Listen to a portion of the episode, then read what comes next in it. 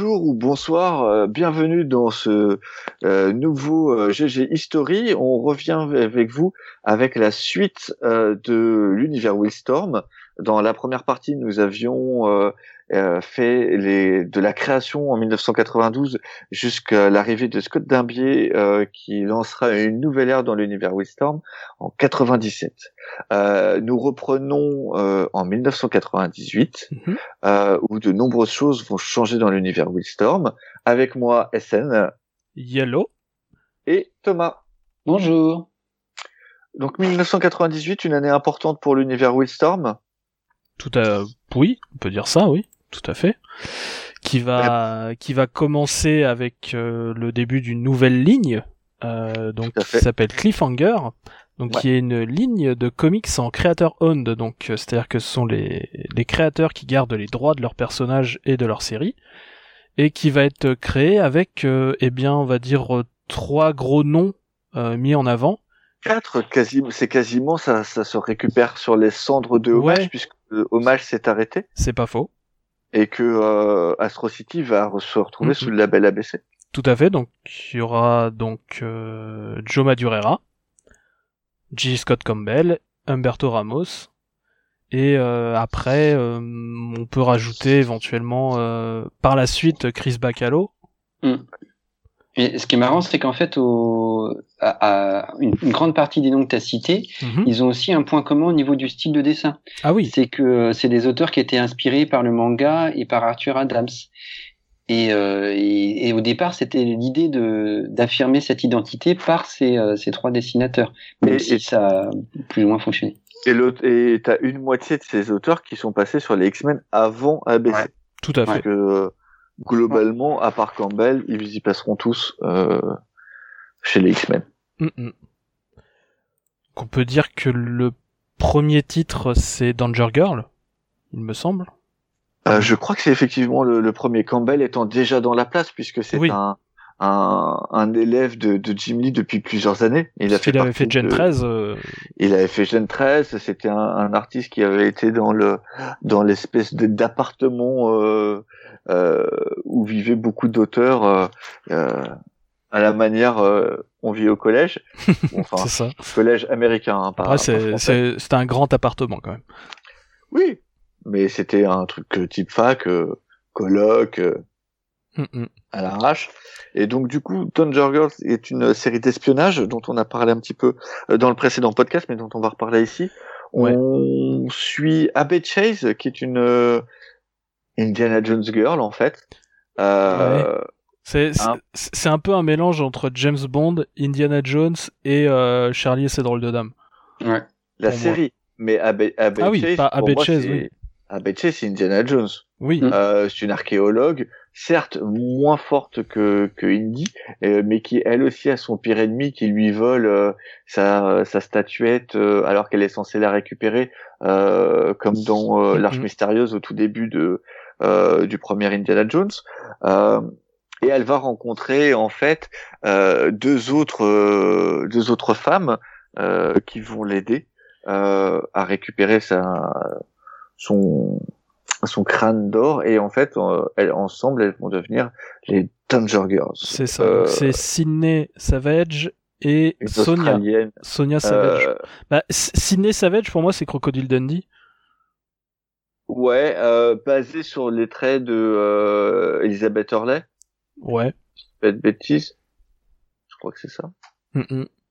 Et, euh, et on a donc euh, Sonia. Après, Sonia qui est un peu plus euh, héroïne d'espionnage typique en fait. Euh, L'héroïne d'espionnage d'espionnage russe, euh, typique, assez classique. Euh, on a aussi la Nerd Girl, oui. Qui euh, qui est là pour donner euh, un petit côté euh, informatique. Mm, mm. Après, je t'avoue que j'ai pas suivi toutes les filles après. Hein. non, mais, non, elle est là, elle est là dès le resté fidèle à une seule, on peut le comprendre. elle, est là, elle est là dès le début, donc c'est euh, Silicon Valerie. C'est ça.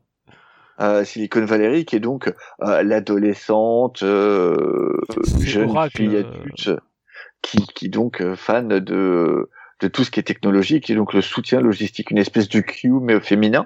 Mm, mm. Et euh, le côté euh, Bosley de Charlie's Angel, qui est joué par Dutch, euh, qui... Là, euh, qui est un Sean Connery. Globalement, c'est Sean Connery qu'une queue de cheval. Euh, oui. qui est un ancien agent secret. Mm, Sachant qu'on ne connaît pas son vrai nom. On ne connaît pas son vrai nom, voilà. Euh, le tout va être donc une espèce de James Bond, Indiana Jones.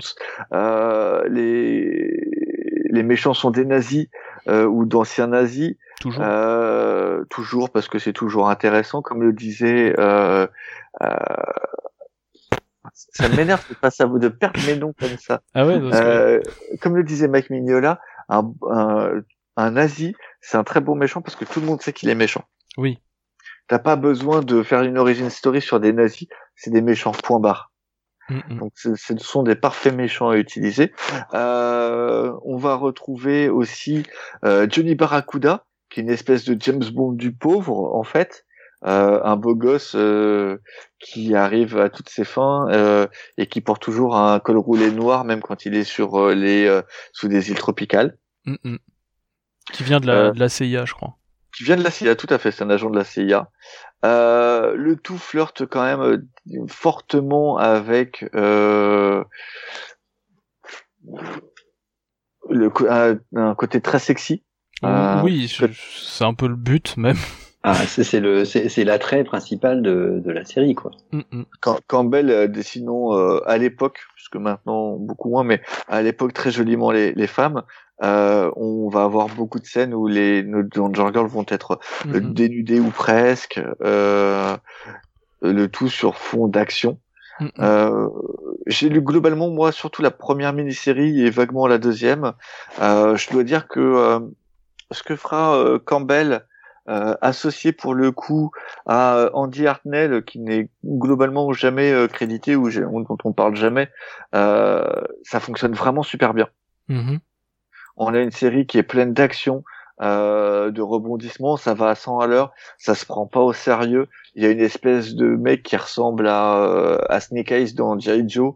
Euh, c'est vraiment super fun, quoi. Mm, Je mm. trouve que par contre, après... Mais il y a eu un crossover avec G.I. Joe il y a eu un crossover avec G.I. Joe, mais je trouve qu'après les autres séries avec les styles manga et autres euh, ont quand même franchement perdu de leur attrait. Mm. Bah, certaines se prennent au sérieux, euh, d'autres manquent clairement de, de, recul ou de fun, et du coup c'est beaucoup moins bien. Je pense qu'il a, il a, il a, il a lancé quelque chose, il s'est amusé à le faire, et comme il a vu que ça avait un succès énorme, il tire sur euh, sur la corde pour en récupérer le plus de séries possible mm-hmm. et, euh, et d'argent qui fait que les dernières, euh, enfin moi j'ai lu surtout les dernières séries, c'est c'est c'est c'est pénible. Hein. Mais c'est bah, c'est un point où ça va faire un jeu vidéo.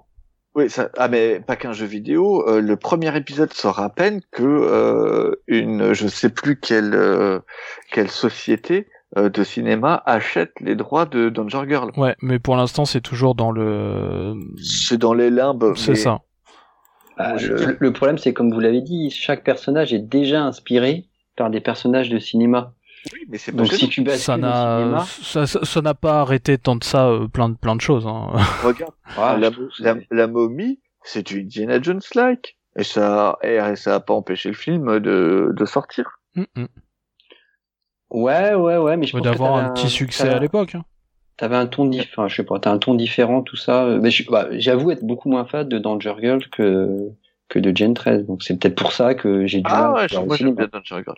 Euh, Danger Girl qui d'ailleurs souffrira du syndrome euh, euh Image. Mm. Euh, et euh, notamment des débuts et donc aura de nombreux retards euh, oui.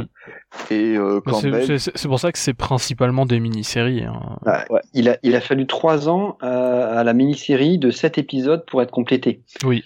Donc trois ans pour sept épisodes, c'est vrai que c'est on prend son temps quoi. Mais euh, c'était un événement à l'époque. Je me souviens que mmh. euh, Comic Box faisait les couvertures dessus. Enfin, c'était ah c'était vraiment considéré comme un gros truc à l'époque.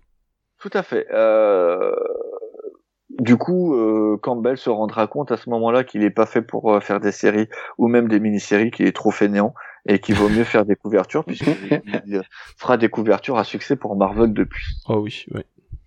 Euh, si, c'est vrai. Oui, oui, oui, non, je, suis tout à fait d'accord. J'ai senti une pointe de, de désapprobation. Ah, bah, disons que les couvertures actuelles sont peut-être un peu moins sympas. Ah non, bah, ces couvertures de Speedy sous la période Romita Junior étaient pas mal. Oui, oui, sous la période Romita Junior. C'est actuellement que je. ah bah, ah bah ça fait des années de... des covers et la même chose donc. Euh, oui c'est ça, il y a, y a une oui, puis même, et, euh... et ouais, son, son, son trait pour moi est moins moins fun et moins ah. fourni actuellement. Ah, puis l'anatomie ah, devient euh, devient complètement étrange quoi. Les, le ah bassin le bassin n'existe quasiment plus. Alors, donc bah pour le coup là on est très on, on, est très années 90, je veux dire la, la colonne vertébrale euh, c'est sans doute quelque chose qui doit se situer en dehors du corps humain et qu'on doit pouvoir travailler dans un sac à main, je sais pas. C'est euh... ah, exactement ça, c'est une option. mais non, mais c'est vrai que euh, à l'époque ça fonctionnait vraiment bien et, euh, et son temps de Juggernaut fonctionne vraiment bien, malgré certes euh, des, quelques problèmes d'anatomie, mais actuellement c'est vraiment horrible. Enfin, Campbell n'est pour moi l'ombre euh, de ce qu'il était avant. Mm, mm. une autre série phare de chez Cliffhanger sera une série qui n'aura finalement pas connu de fin ou en tout cas pas à ma connaissance. On sait pas peut-être. Euh, je, je, je, crois savoir de, de, quoi tu vas parler et ah. j'espère toujours. Il y en a plusieurs où tu peux dire ça, t'inquiète pas. C'est moche d'espérer toujours avoir une fin à cette série. Euh, je parlerai donc euh, de Battle Chaser, je la série de, de Joe Madureira, où il aura fallu 7 ans pour avoir 3 épisodes? 4 Ouais. Euh, j'ai vu 8, épisodes entre 98 et 2001. Donc 8 épisodes en 3 euh, ans. Ouais, mais c'est après, assez après excellent.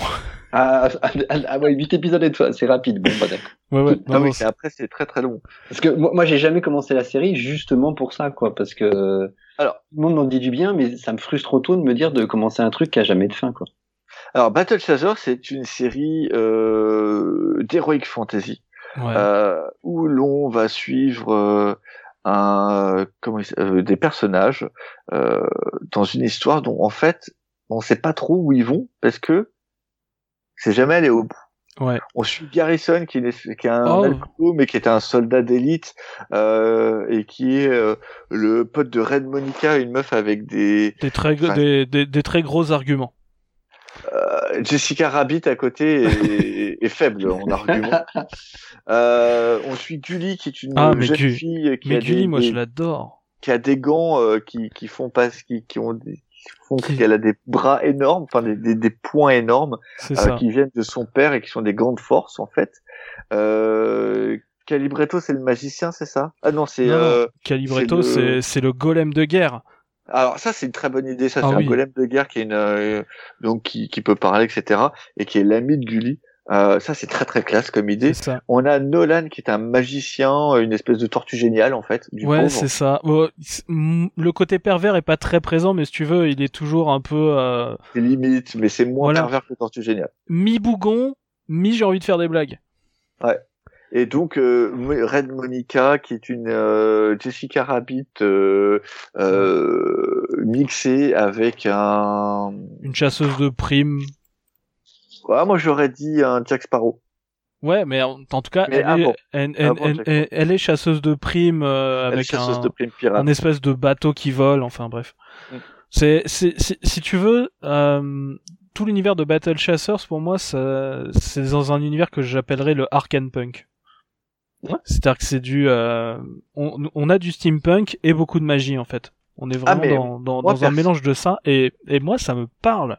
À moi par exemple, moi j'adore l'univers. Je trouve que c'est une série que j'ai adoré euh, lire, mais qui s'est jamais fini. Ouais. Je veux dire, le tome 10 n'est jamais sorti.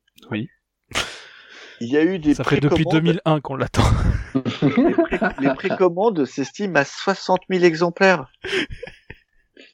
Non, mais il y a des gens qui sont morts qui l'ont commandé, donc euh, on peut réduire les ventes. Hein. Il y, a eu un jeu vidéo sur le sur le truc que j'ai fait, que j'ai euh. fait, qui euh, qui ne, ne raconte en fait rien de ce qu'on a vu dans la série. En fait, il y a, y a les personnages et tout ça, mais en fait, apparemment, ça se passerait un peu après. C'est-à-dire que Ren Monica, elle est à moitié dans le groupe. Alors que, si tu veux, elle est, elle est un peu distante dans la série. Et, ouais voilà, ça, se passerait un petit peu après. Et une, une des, en fait, c'est passé pour un Kickstarter en fait pour euh, pour ce faire, et une des promesses, c'était de sortir des épisodes, c'était de sortir des comics. Non, le, Kickstarter, c'était pour le jeu de rôle. non, non, non, non, le jeu vidéo aussi. Ah, parce que moi, j'ai un Kickstarter prévu, qui a été lancé en 2015, Battle Chaser Night War. Ouais. Euh, qui était pour un, un role-playing game. Donc pour moi, c'est un jeu de rôle. Non, non, RPG, c'est aussi un jeu, c'est, c'est le genre de jeu vidéo. C'était pour le jeu vidéo. Ouais. D'accord. C'est, euh, c'est le RPG jeu vidéo. Et euh, il y avait vraiment un truc où euh, il allait, il avait dit qu'il allait sortir euh, des comics et tout, et on les attend. on les attend toujours. Voilà. Donc, en sachant que Madureira a été actif en fait pendant cette période, hein, je veux dire, il mm. a fait Ultimates 3, euh, il a fait euh, une série euh, Spider-Man Wolverine. Mm. je veux dire, il, aurait pu travailler sur Battle Chaser. Et, et il a fait d'autres d'autres séries de, de, jeux vidéo qui s'appellent Darksiders. Oui, je, je crois que c'est, je crois que c'est l'essentiel de son travail maintenant, c'est dans le design des jeux vidéo et là-dedans en fait. Tout à fait. Tout à fait. Mais euh, ce qui, en fait, je pense pour moi le, le plus frustrant avec Battle Chaser, c'est que s'il avait voulu, il aurait pu prendre euh, le temps de faire deux épisodes à l'époque où il refaisait du comics pour clôturer le truc qui t'a bâclé. Ouais. Mais clôturer au moins, tu vois ce que je veux dire? Bah, c'est vrai qu'on est en plein milieu d'un arc, pour le coup. On est en plein début du milieu du début d'une histoire. Je veux dire, on n'a même pas eu une histoire complète. Ouais. Mais euh, je sais pas, je trouve toujours un, un charme fou à, à Battle ah, par contre, je suis d'accord, mais j'ai pas envie de le. À chaque fois que je veux le relire, je me dis non, je vais être frustré, ça va m'énerver. Ah, moi, je... moi, moi, je t'avoue que je le relis de temps en temps et avec plaisir et euh, voilà. Mais j'ai pas, j'ai pas encore tout à fait fait mon deuil et euh, voilà. Je me dis qu'un jour peut-être. Ça, va en septembre de l'année prochaine, dans un an, ça fera 20 ans. Je sais. Faut faire le deuil à un moment donné. ah oui, je pense là, ouais. En, sachant que Battle Chaser a été un, un, un, plus gros, en termes de vente, a été un plus gros succès que Danger Girl. Ah oui, oui, clairement. Hein c'est euh, c'est un, un succès de dingue, Battle Chasers. En, en sachant qu'en plus, euh, Joe Madureira, quand il lance Battle Chaser, il est auréolé euh, de son run sur les X-Men. Mm, mm. Le mec sort de AOA. C'était le dessinateur principal des X-Men à ce moment-là. Euh, depuis un moment, et il a fait euh, Age of Apocalypse, qui est un énorme crossover. Tout à fait, mais enfin, et, et, et, moi ce que je comprends pas, c'est même pas qu'il ait pas laissé à quelqu'un juste derrière euh, les clés en fait. Parce que t'avais. Euh... Je, je, pense qu'il il, il, est vraiment fan de la série. Dans sa dans sa tête, un jour il va la finir, sauf que euh, il prend jamais le temps. Parce que très régulièrement, je crois qu'il dit que euh, il veut la finir et tout ça. je sais, c'est pour ça que j'attends. Ah, moi j'attends plus, ça fait 20 ans. Mais non, c'est fini. Ouais, mais moi, ça fait moins. Je l'ai, je l'ai, j'ai pas connu les 20 années d'attente. J'en ai quand même bah, attendu moins. je, je, je, l'ai, je l'ai lancé, je l'ai lu dès sa sortie. Mais mais, mais, ah. mais, mais, par exemple, je me demande pourquoi il a pas laissé. Adam Warren avait fait un petit peu dans la série, il avait fait des backstories. Pourquoi il a pas, par exemple, laissé Adam Warren euh, faire des trucs, ne serait-ce que en attendant ou des, enfin, tu vois? Je sais pas. Ouais, je vois, mais je sais pas pourquoi. Euh, bref, ça c'était Battle Chaser. Parlons maintenant de la troisième série, la seule qui vaut le coup d'en parler, puisque c'est la seule qui a globalement une vraie histoire et qui dure un peu le long terme. Mais c'est celle qui aura, pour le coup, le moins bien fonctionné. Euh, c'est Crimson de Humberto Ramos, euh, qui est une série sur les vampires. C'est une espèce de Buffy-like. Euh, c'est ça. On y suit l'histoire d'un jeune garçon qui, euh, après s'être embrouillé avec ses parents et ses amis, euh, rentre par Central Park et euh, euh, se fait transformer en vampire. Il est recueilli par le premier vampire, celui qui les a créés avec Lilith, euh, et euh, il est censé être le, le sauveur des vampires et peut-être de, la race humaine. C'est l'élu. C'est l'élu. Alex Elder qu'il s'appelle le monsieur. Ouais. Et je crois que le, le grand chef des vampires, c'est Equimus, je crois. C'est Equimus, tout à fait. Euh, en fait, il est c'est euh, c'est pas tout à fait un vampire Equimus, si je me souviens bien. C'est un, être surnaturel. Oui. Un être mais euh, c'est le qui date d'avant l'humanité. Voilà, c'est de, de, de son sang sont nés les vampires, mais c'est pas lui et pas tout à fait. Bah, c'est de son sang et de l'élite sont nés les vampires. Mm. C'est un Grigori comme on l'appelle. Mm, mm. Euh, ce qui fera que ça fonctionne, euh, plein de choses. Humberto Ramos est un dessinateur que je trouve excellent déjà. Oui. Euh, de bout en bout. Euh, il a, il va insuffler un côté très Buffy-like. Il va avoir un personnage secondaire euh, qui est José, ou qui s'appelle Joe la plupart du temps, mm. qui est un vampire mexicain qui sera excellent puisque il permettra, c'est un, un, mec qui se peint le visage de manière complètement différente à chaque fois qu'il apparaît. il a un côté très cool, euh, il connaît à peu près tout sur tout le monde et euh, c'est le contrepoint de Alex qui se pose plein de questions sur ce qu'il est. Euh... Mm, mm. Oui, puis lui, il assume d'être un vampire. Tout à fait. Et, euh, il connaît tous les, tous, les arcades, comme tu disais, de, les arcanes, pardon, de, de ce monde-là et tout ça, mais il, s'y plaît très bien, quoi. Alors que le, le, plus jeune, le héros, a du mal à accepter de, bah, de ne plus voir sa famille, de, de, de, de devoir vivre la nuit, etc. Donc il y a un contraste entre les deux qui fonctionne plutôt bien.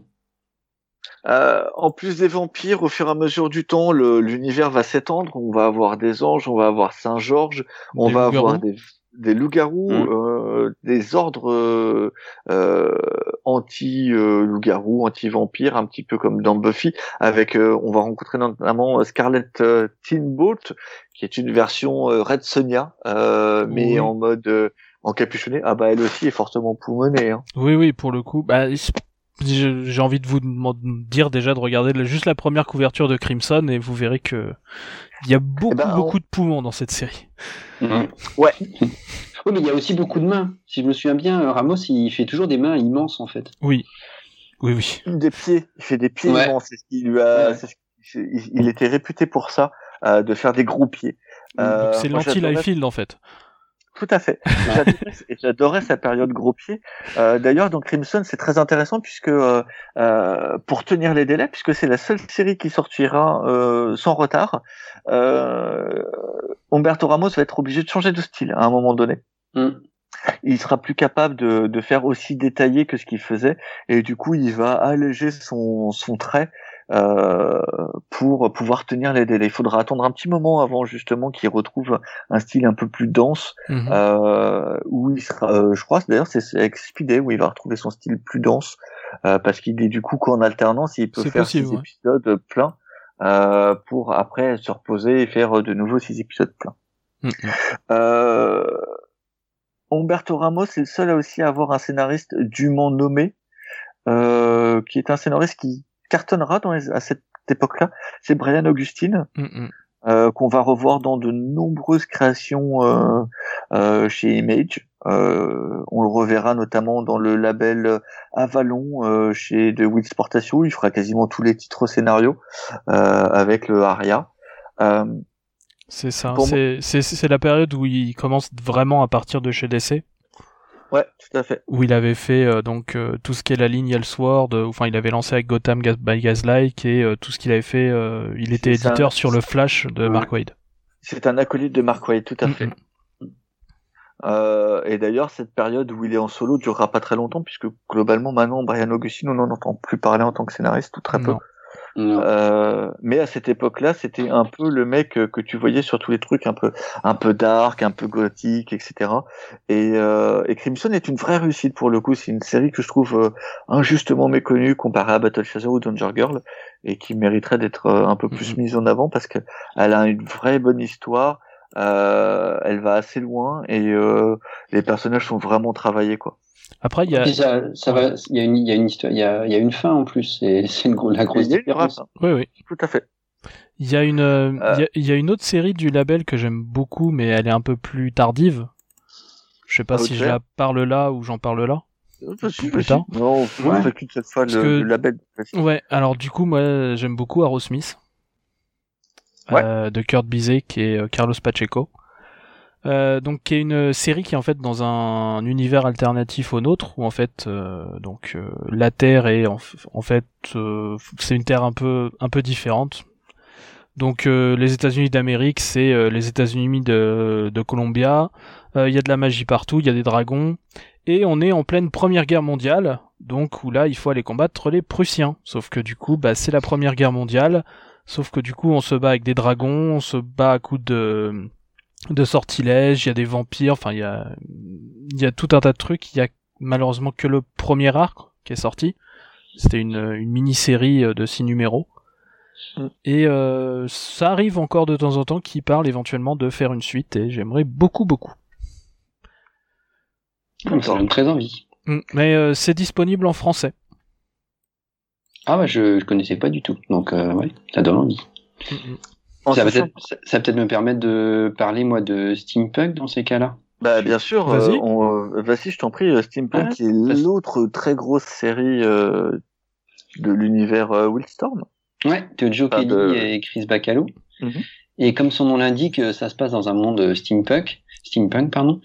Et euh, moi, ce que, ce que je trouve le plus impressionnant, c'est surtout par les dessins de Chris Bacalo. Quoi. Il en met mais partout, avec une composition de pages qui est hyper compliquée. Euh, y a jamais, tu, on voit jamais l'action quasiment euh, de face. Il y a toujours un personnage qui est devant l'action, tout ça. Donc, au niveau du dessin, c'est, vraiment magique. Quoi.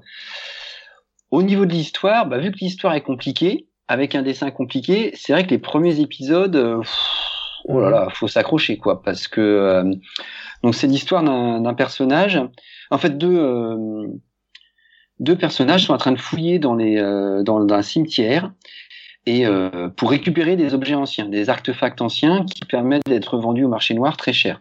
Parce que le monde s'est effondré et il y a deux mondes. En fait, il y a un monde souterrain pour les plus pauvres et au-dessus pour l'élite. Et donc euh, ces, deux personnages un peu losers, euh, euh, mais avec un, langage très recherché, presque comme des poètes, c'est assez bizarre, creusent le sol et trouvent un homme dont le cœur est, une centrale au charbon et qui a un bras immense tout en métal. Et ce personnage, en fait, est très perturbé et on est un peu dans sa tête, c'est-à-dire qu'il a, il a de temps en temps des flashs de son passé où on voit une, une, une belle jeune fille blonde euh, avec un langage très soutenu aussi de la bourgeoisie, mhm. mais qui brusquement vieillit et tous sans arrêt. Et, et, et, ensuite, par, par le, dernier mot, on bascule dans le présent. Puis on revient dans le passé, donc c'est très perturbant. Et on comprend petit à petit en fait que ce personnage euh, a accepté de sacrifier son humanité pour essayer de sauver euh, cette femme dont il était amoureux. Lui était un marin et euh, cette femme, euh, en fait, le, lui donnait des cours et lors de, lors de ces cours, ils sont tombés amoureux. Mais elle a attrapé euh, une pneumonie, c'est pour ça qu'elle est tous sans arrêt. D'accord. Et euh, ils sont allés voir un médecin qui euh, qui a transformé justement ce marin en, en monstre à moitié mécanique en échange de la vie de cette femme. Mais tout ça, on le découvre seulement à partir de l'épisode, je sais pas, 5, 6, etc. Et on découvre que ce médecin, euh, le docteur Absinthe ou Lord Absinthe, je sais plus, est aujourd'hui un des chefs de l'élite au-dessus. Et, euh, et c'est, moi, moi, j'ai trouvé assez, assez impressionnant et magique, même si c'est maladroit, parce que euh, ouais, faut, faut, faut attendre l'épisode 4-5 pour comprendre quelque chose. En plus, dans, dans, dans l'écriture des dialogues, il y a des mots qui sont d'une, d'une graphie différente. Mhm. qui sont en rouge, qui sont épais, qui sont en écriture gothique. Donc tout ça fait que c'est vraiment euh, euh, très étrange et on peut soit être captivé, soit euh, être complètement sorti d'extérieur, sorti du récit parce qu'on n'y comprend rien. Moi, le mec, j'ai eu beaucoup de mal. C'est-à-dire que je trouve ah, l'ensemble joli, mais c'est tellement dense en termes de dessin par Bacalo qui en met partout mm. que c'est illisible selon moi. Moi, j'avais pas lu, mais tu m'as donné envie.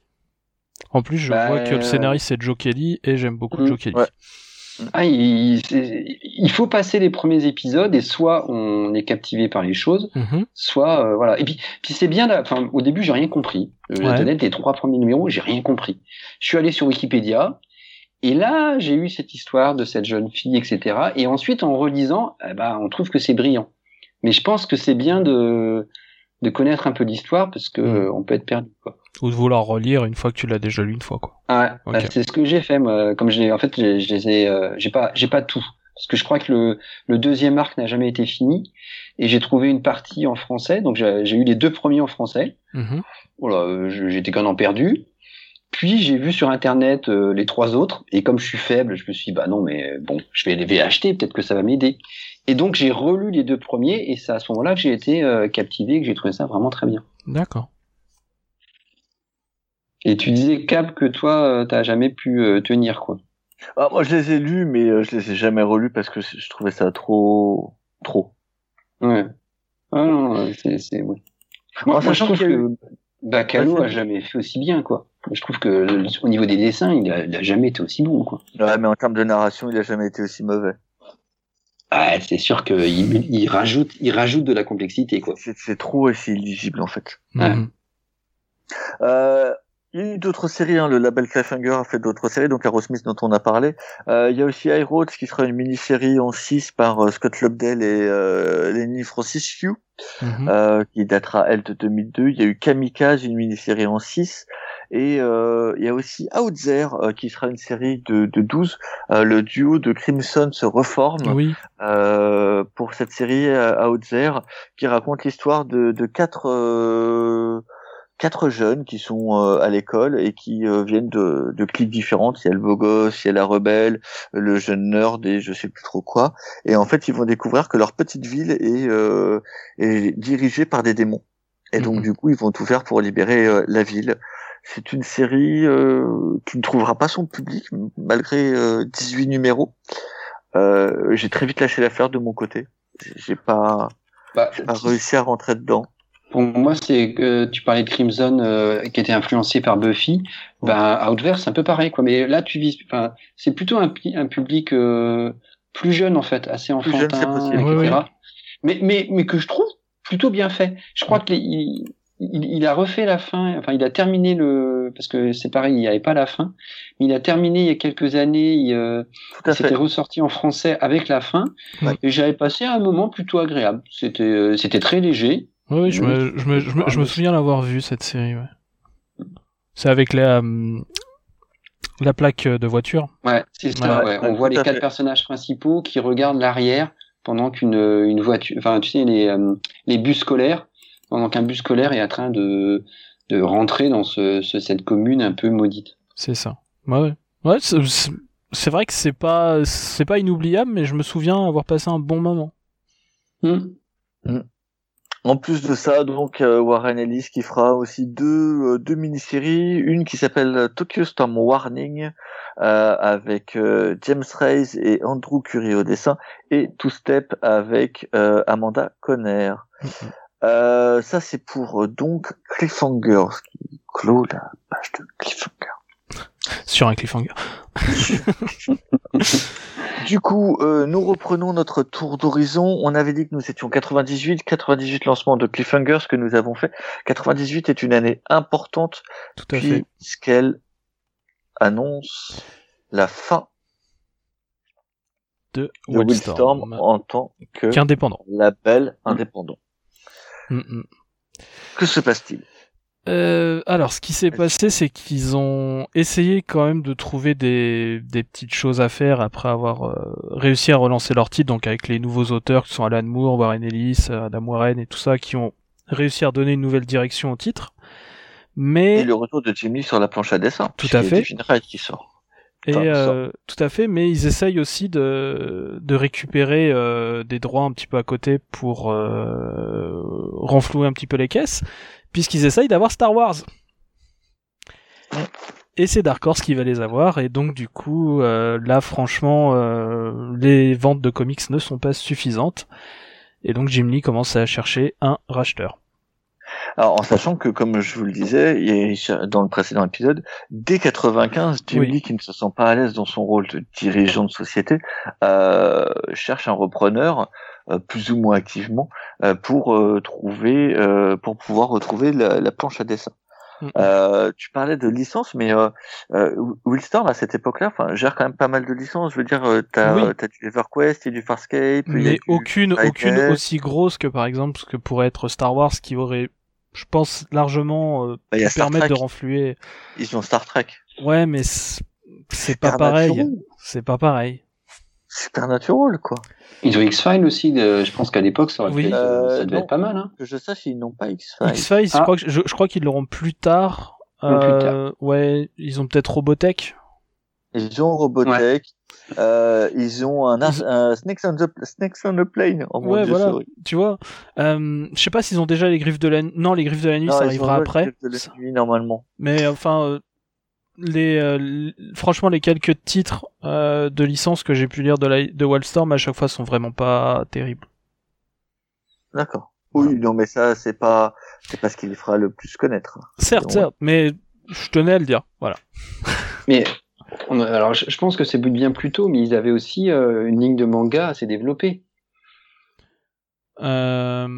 Pas que je sache, mais c'est possible. Ils, ont, ils, ont, ils en ont édité quelques-uns, mais euh, c'était pas les seuls. Et euh, DC aussi avait une bonne ligne de manga à l'époque. D'accord. Et donc du coup, bah le, ça tombe bien qu'on parle de DC puisque bah le racheteur donc qui va être trouvé en 1998, bah c'est DC Comics. Donc la vente se fait en 98 et ça prend effet en janvier 99. Tout à fait. Euh, ce qui déplaira fortement à Alan Moore. Euh, Tout à fait. puisque Alan Moore c'est donc euh, rapproché de Wildstorm. promis de plus jamais travailler, s'est rapproché de Wildstorm pour notamment travailler sur Wildcats. Mm. Il avait déjà fait un, il fera après être parti un run assez long sur Suprême. Tout à fait. pour pour, pour Field et Jim Lee lui proposera euh, l'opportunité de faire à peu près ce qu'il veut euh, dans son propre label, qui sera le label ABC. Euh, America Best Comics. America Best Comics chez lui. Alan Moore est séduit, Alan Moore accepte et lance plus ou moins le tout quand il apprend que Willstorm sera racheté. Ouais. Enfin que Willstorm est racheté par DC. Euh, c'est Jim Lee qui sera obligé de prendre l'avion euh, pour euh, aller le voir directement en Angleterre pour lui parler et lui jurer sur ses grands dieux que jamais DC n'interviendra sur le travail d'Alan Moore. Mm, mm.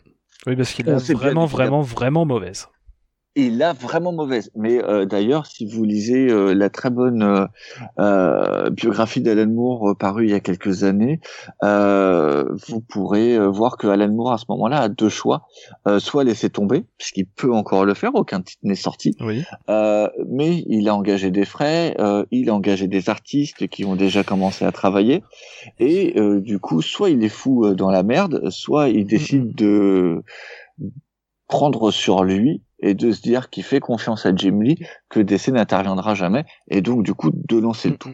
Et très franchement, vu la qualité des titres, je suis très content qu'il ait accepté.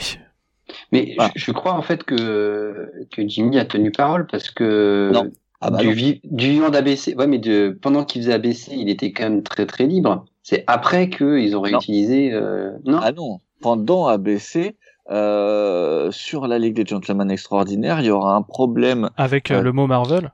Avec le mot Marvel dans le numéro 7. D'accord. Et il y aura un problème après pour je ne sais plus le Black Book, je crois. Oh, il y aura un autre problème pour un où DC refusera de pareil de publier euh, carrément un épisode, ce qui sera la goutte d'eau où Alan Moore dira très bien je me casse, faites ce que vous voulez avec ce que j'ai créé, je ne garderai que euh, la Ligue des Gentlemen Extraordinaires. Le reste, euh, vous hmm. pouvez euh, en faire ce que vous voulez. Donc même Tom Strong euh, ou Prométhée ou Prométhée. D'ailleurs, les deux sont apparus. Ouais. Ouais.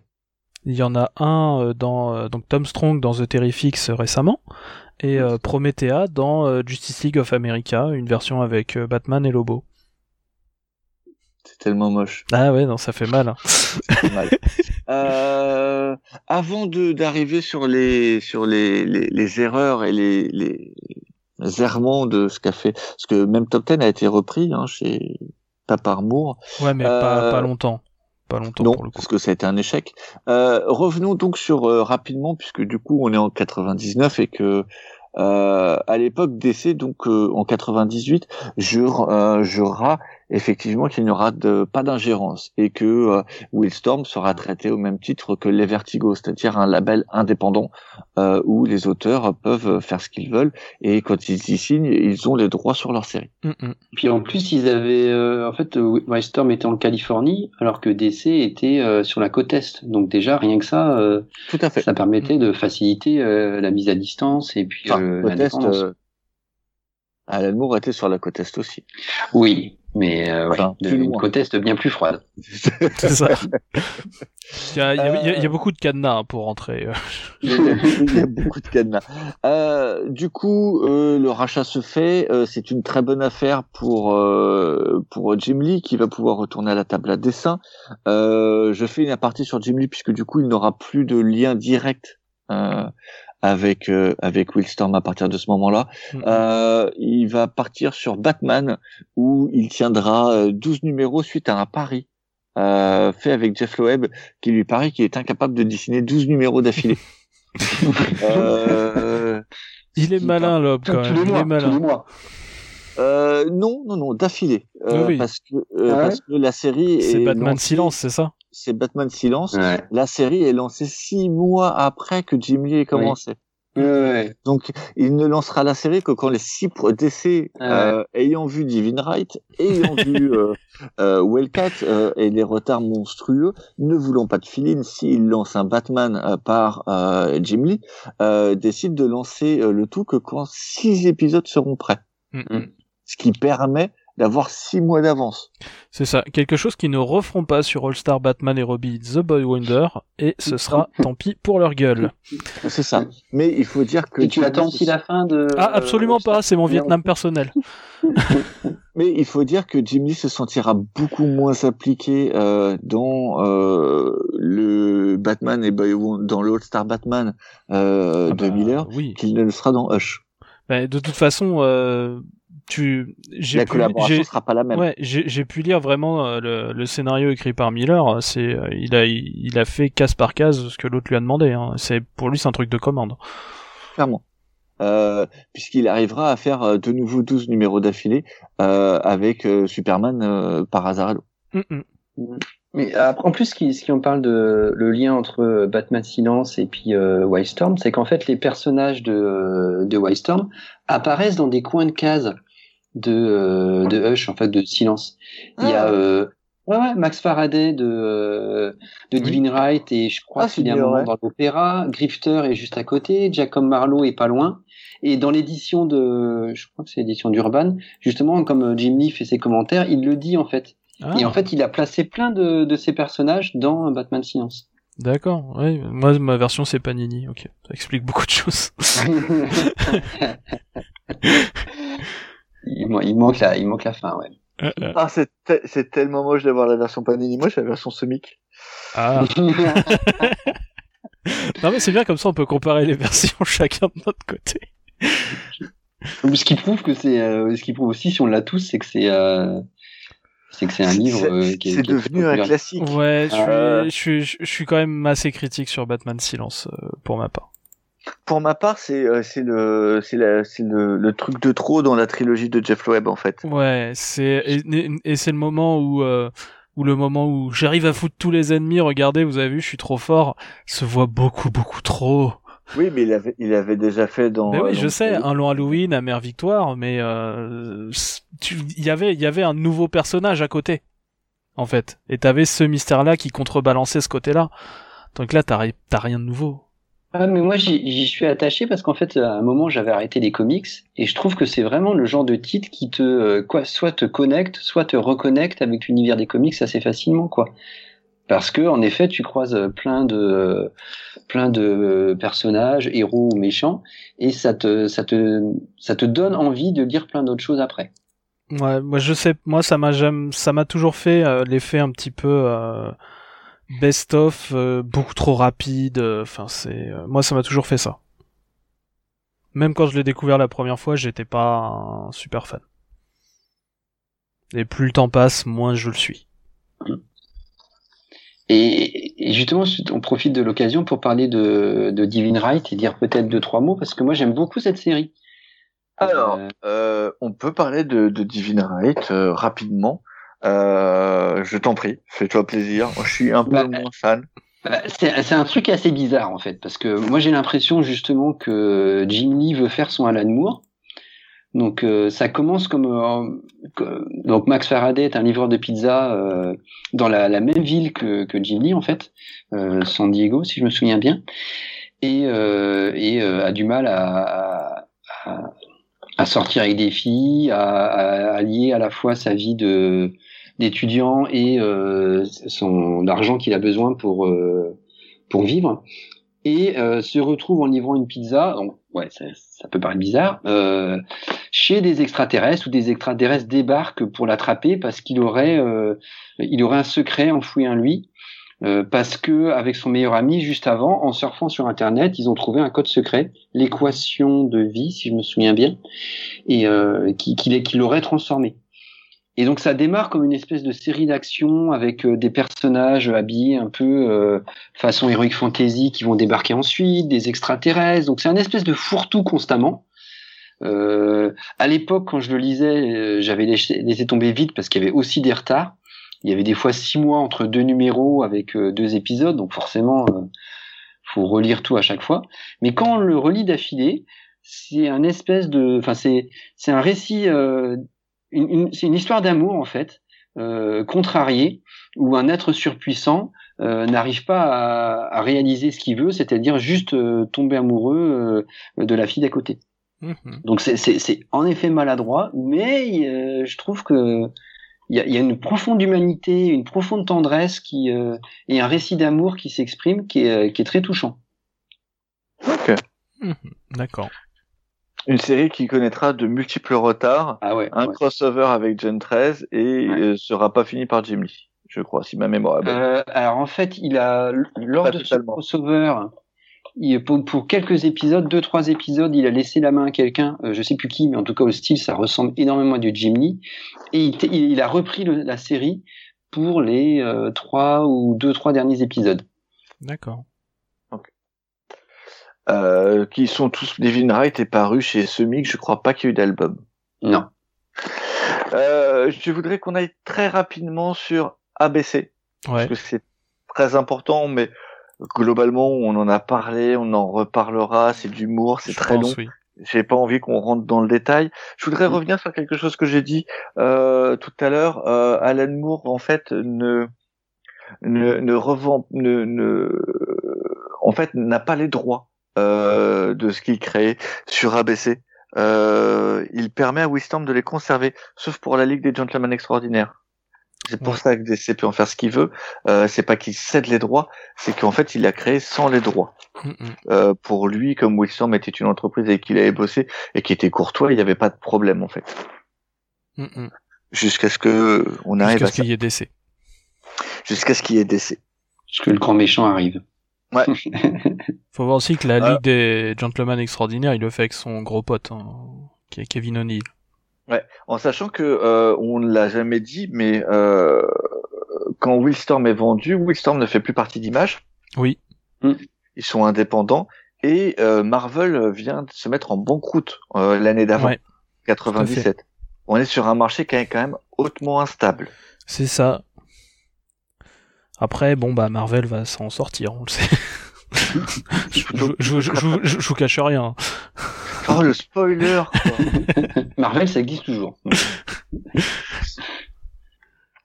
Euh, donc du coup, en 99 euh, sortiront euh, les euh, les premiers comics du label ABC. Euh, le premier étant la Ligue des Gentlemen Extraordinaires. Mm, mm. Euh, si quelqu'un veut en parler, mais très succinctement parce que je pense que tout le monde connaît. À la Ligue des Gentlemen Extraordinaires, forcément, c'est euh, l'idée de faire une équipe avec euh, tous les héros euh, de la littérature, on va dire du du 18e ou du 19e siècle, ça dépend des versions. Et donc, on va essayer d'en faire une équipe de super-héros un peu normale. Voilà. Tu m'as dit rapidement, c'est rapide. Très bien. Euh, c'est une série qui sera, euh, en tout cas sur ces 12 premiers numéros, euh, un truc exceptionnel. Ouais. Euh, Alan Moore ira dans le trash quand il le faudra, sera fin quand il le faudra. C'est blindé de références. Euh, pour Ouais. moi, on est encore sur du Moore qui euh, référence pour le plaisir et non pas référence pour son histoire. Oui, c'est vrai que la, la fin, par exemple, Century est beaucoup trop complète en référence. Ouais. Par contre, j'aime Euh, bien la trilogie de Nemo. Après. Moi aussi, mais euh, tu vois, euh, Sanctuary, rien que l'opéra de Katsu qui est en fait l'histoire, si tu connais pas, Ah oui. euh, tu, tu perds énormément. Alors Bah, que, Après, moi, c'est ça qui m'a fait découvrir l'opéra de Katsu. oui, moi Mais je pense que c'est pour ça qu'il le fait en fait. hein. Là, je suis désolé, je pense qu'on peut trouver, euh, on peut découvrir des tonnes de choses dans le premier, dans le premier run, euh, sans pour autant que ça parasite l'histoire. Mm. Mm-hmm. Alors que là, je trouve que c'est la référence devient l'histoire et c'est gênant. Mm. Après, oui, je suis assez d'accord avec Cab. Hein, c'est que le, début est, euh, est, est, très sympa, tout ça. Après, c'est exactement ça. C'est que euh, il multiplie les références, ce qui, ce qui peut être ah très bien pour les gens bah, euh, qui ont envie de découvrir. Century, pour moi, c'est assez indigeste. Voilà. Ouais. Oh, bah, même Tempête, hein, c'était horrible. Ouais. Mais, je, je, suis même pas allé au bout. Moi, j'ai lâché à Century. Donc, euh. Et euh, juste, ne voyez pas la franchise par rapport au film. Ah bah oui. Ah oui. Absolument pas. Pour ceux qui ne connaissent pas, euh, ne voyez pas la franchise par rapport au film, ça n'a rien à voir. Euh, S'ensuit Tom Strong, euh, qui sortira en avril, qui sera le deuxième titre. Euh, Tom, est-ce que tu peux nous en parler pareil succinctement? Tom Strong étant ressorti récemment chez Urban. Euh, non, en fait, parce que j'ai jamais lu. ah là là, ok top 10, je peux. Top 10, je peux. Mais Tom Strong, j'ai pas encore lu. Je sais que c'est ressorti et je, je, vais le faire parce que j'adore Top 10. Euh, Tom Strong, c'est l'hommage que fera Alan Moore au pulp d'époque. Ouais. Euh, euh, c'est, le, Tom Strong, c'est le porte-drapeau de l'univers abaissé. Euh, c'est un retour aux sources pour lui sur des histoires amusantes. Euh, on a un archétype de Superman avec un, un héros plus puissant parce qu'il a été élevé dans une bulle de gravité. Ouais, j'aurais dit euh, euh, Doc Savage un peu aussi dans, Doc Savage, dans ouais, Tout à fait. Euh, Solomon Kane, Flash Gordon, avec la combinaison Flash Gordon. c'est très frais. Euh, on y trouve de tout, euh, euh, des nazis, on y trouve des, des voyages dans le temps. des gorilles, il y a des robots, il y a. Pneumatique qui est un robot pneumatique qu'il a créé. Il y a du Jules Verne qui se balade là-dedans. Il y a du, il y a de l'art rétro. c'est vraiment très très bien. Et forcément, le méchant, il est en smoking. Et le méchant, un des méchants est en smoking, euh, une autre méchante étant euh, euh, la comment Ingrid, qui est une nazi, super nazie féminine en tenue latex. Euh, la pulp, mon quoi. Seul, ouais. Mon seul regret, en fait, même si s'il y a du Art Adams dedans, c'est que Chris Post n'ait pas fait tous les épisodes et que du coup t'es pas d'unité graphique. Hmm. Parce que c'est vraiment une très très bonne série. C'est, euh, j'adore l'épisode qui euh, où en fait il va affronter euh, le, dieu serpent logiciel aztèque, euh, qui en fait va créer la fin du monde. C'est super génial. Ça fourmille d'idées rétro et en même temps nouvelles. c'est incroyable. Et en plus c'est très tôt ça, il me semble. Quetzalcoatl. Numéro... Ouais. Numéro 3 de la série. Mm, mm. Euh, en septembre euh, sortira euh, le troisième titre dont Thomas va pouvoir parler, qui est donc Top 10, qui est pour moi mon titre favori.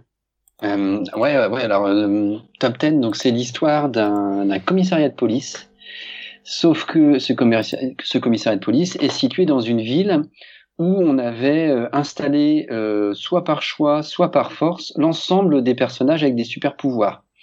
Et c'est l'occasion en fait pour Alan Moore de euh, multiplier les références euh, aux, récits de super-héros, mais aussi euh, aux, euh, récits un peu fantastiques, Jules Verne, etc., dans certaines architectures. et alors par contre, c'est Gene A, le dessinateur?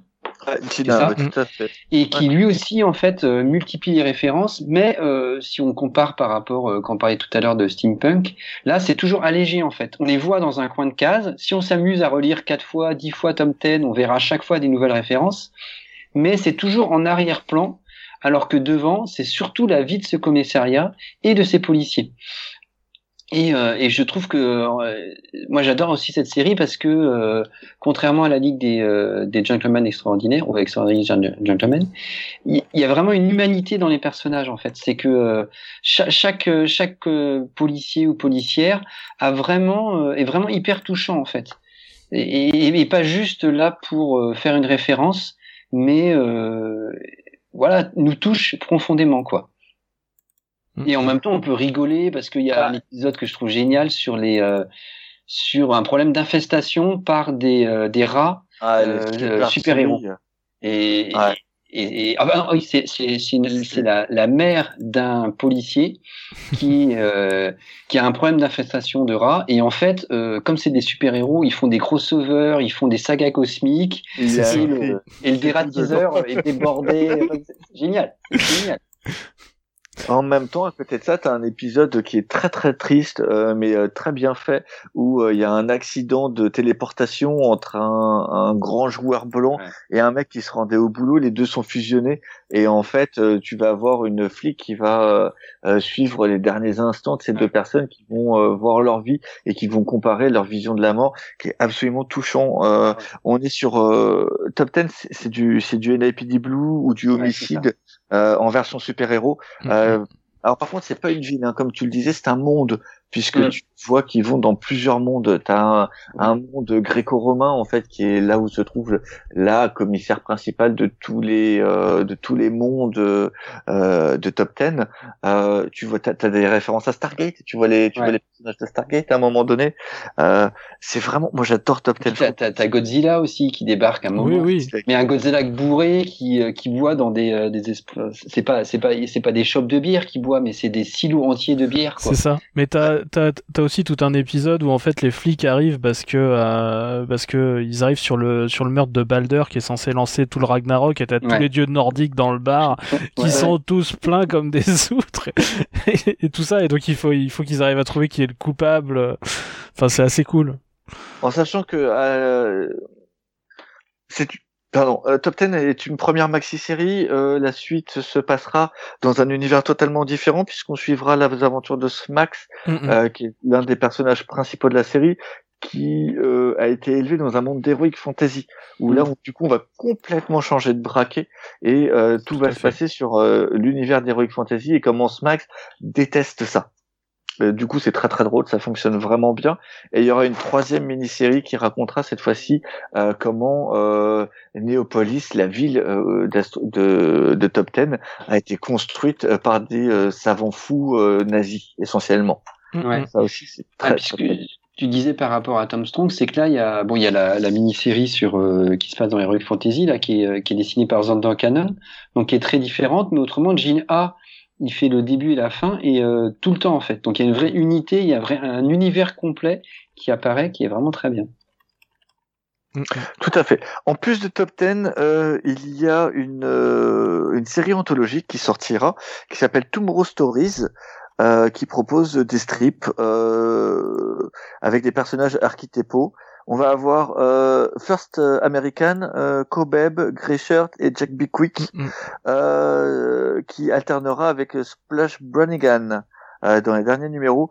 Euh, c'est très inégal. la seule série qui s'en tirera sera Jack Bickwick qui sera même édité en français. Jack Bickwick, pour en parler rapidement, c'est un jeune garçon ultra intelligent euh, qui vit dans une ferme. Imaginez euh, Superman à Smallville, mais au lieu d'avoir des super pouvoirs, euh, le gamin est capable de créer des, des, vortex temporels ou des trous de verre et de créer des, des motos spécifiques. Mm. c'est très intéressant, c'est très très fun. Ça a été publié chez Édition USA. Je pense que ça soit trouvable à moins d'occasion.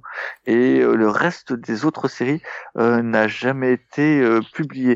Je sais que par contre, euh, Shirt est un hommage au Spirit. D'accord.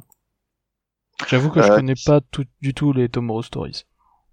C'est le, je les connais parce que j'ai lu des biographies de Moore, mais sinon c'est pas.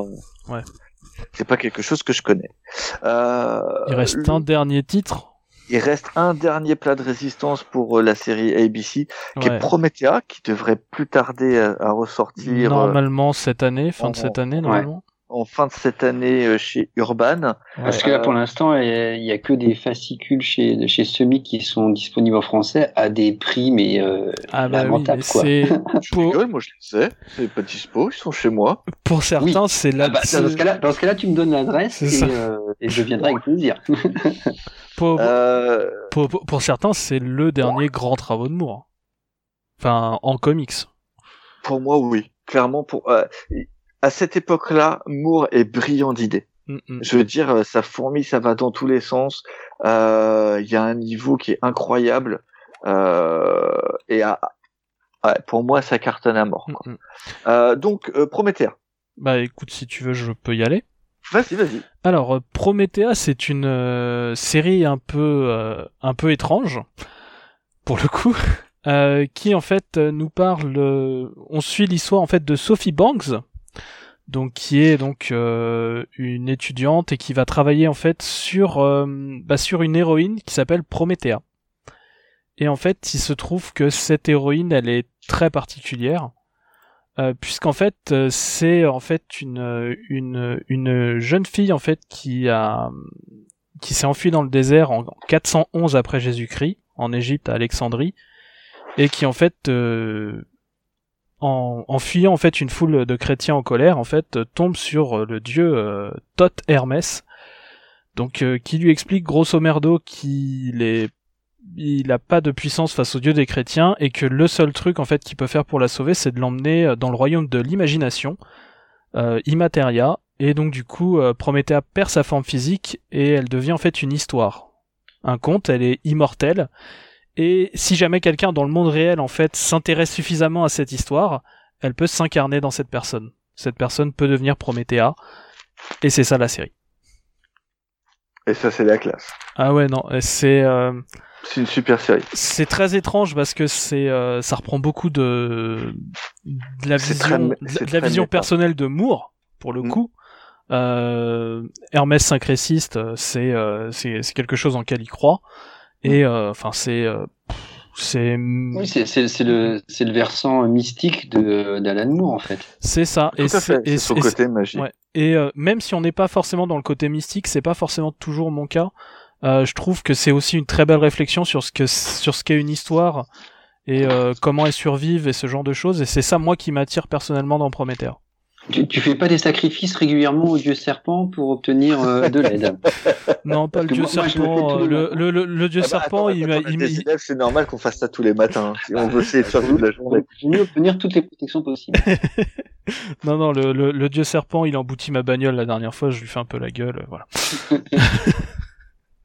Euh, donc voilà pour euh, pour euh, ABC. On en reparlera sûrement sur un GG euh, de manière un peu plus longue, un peu plus détaillée. Là, c'est le, le, but étant de, de, faire Wildstorm. Euh, 99, euh, c'est pas que ABC, c'est aussi l'avènement. C'est vraiment l'année Wildstorm 99, je dirais.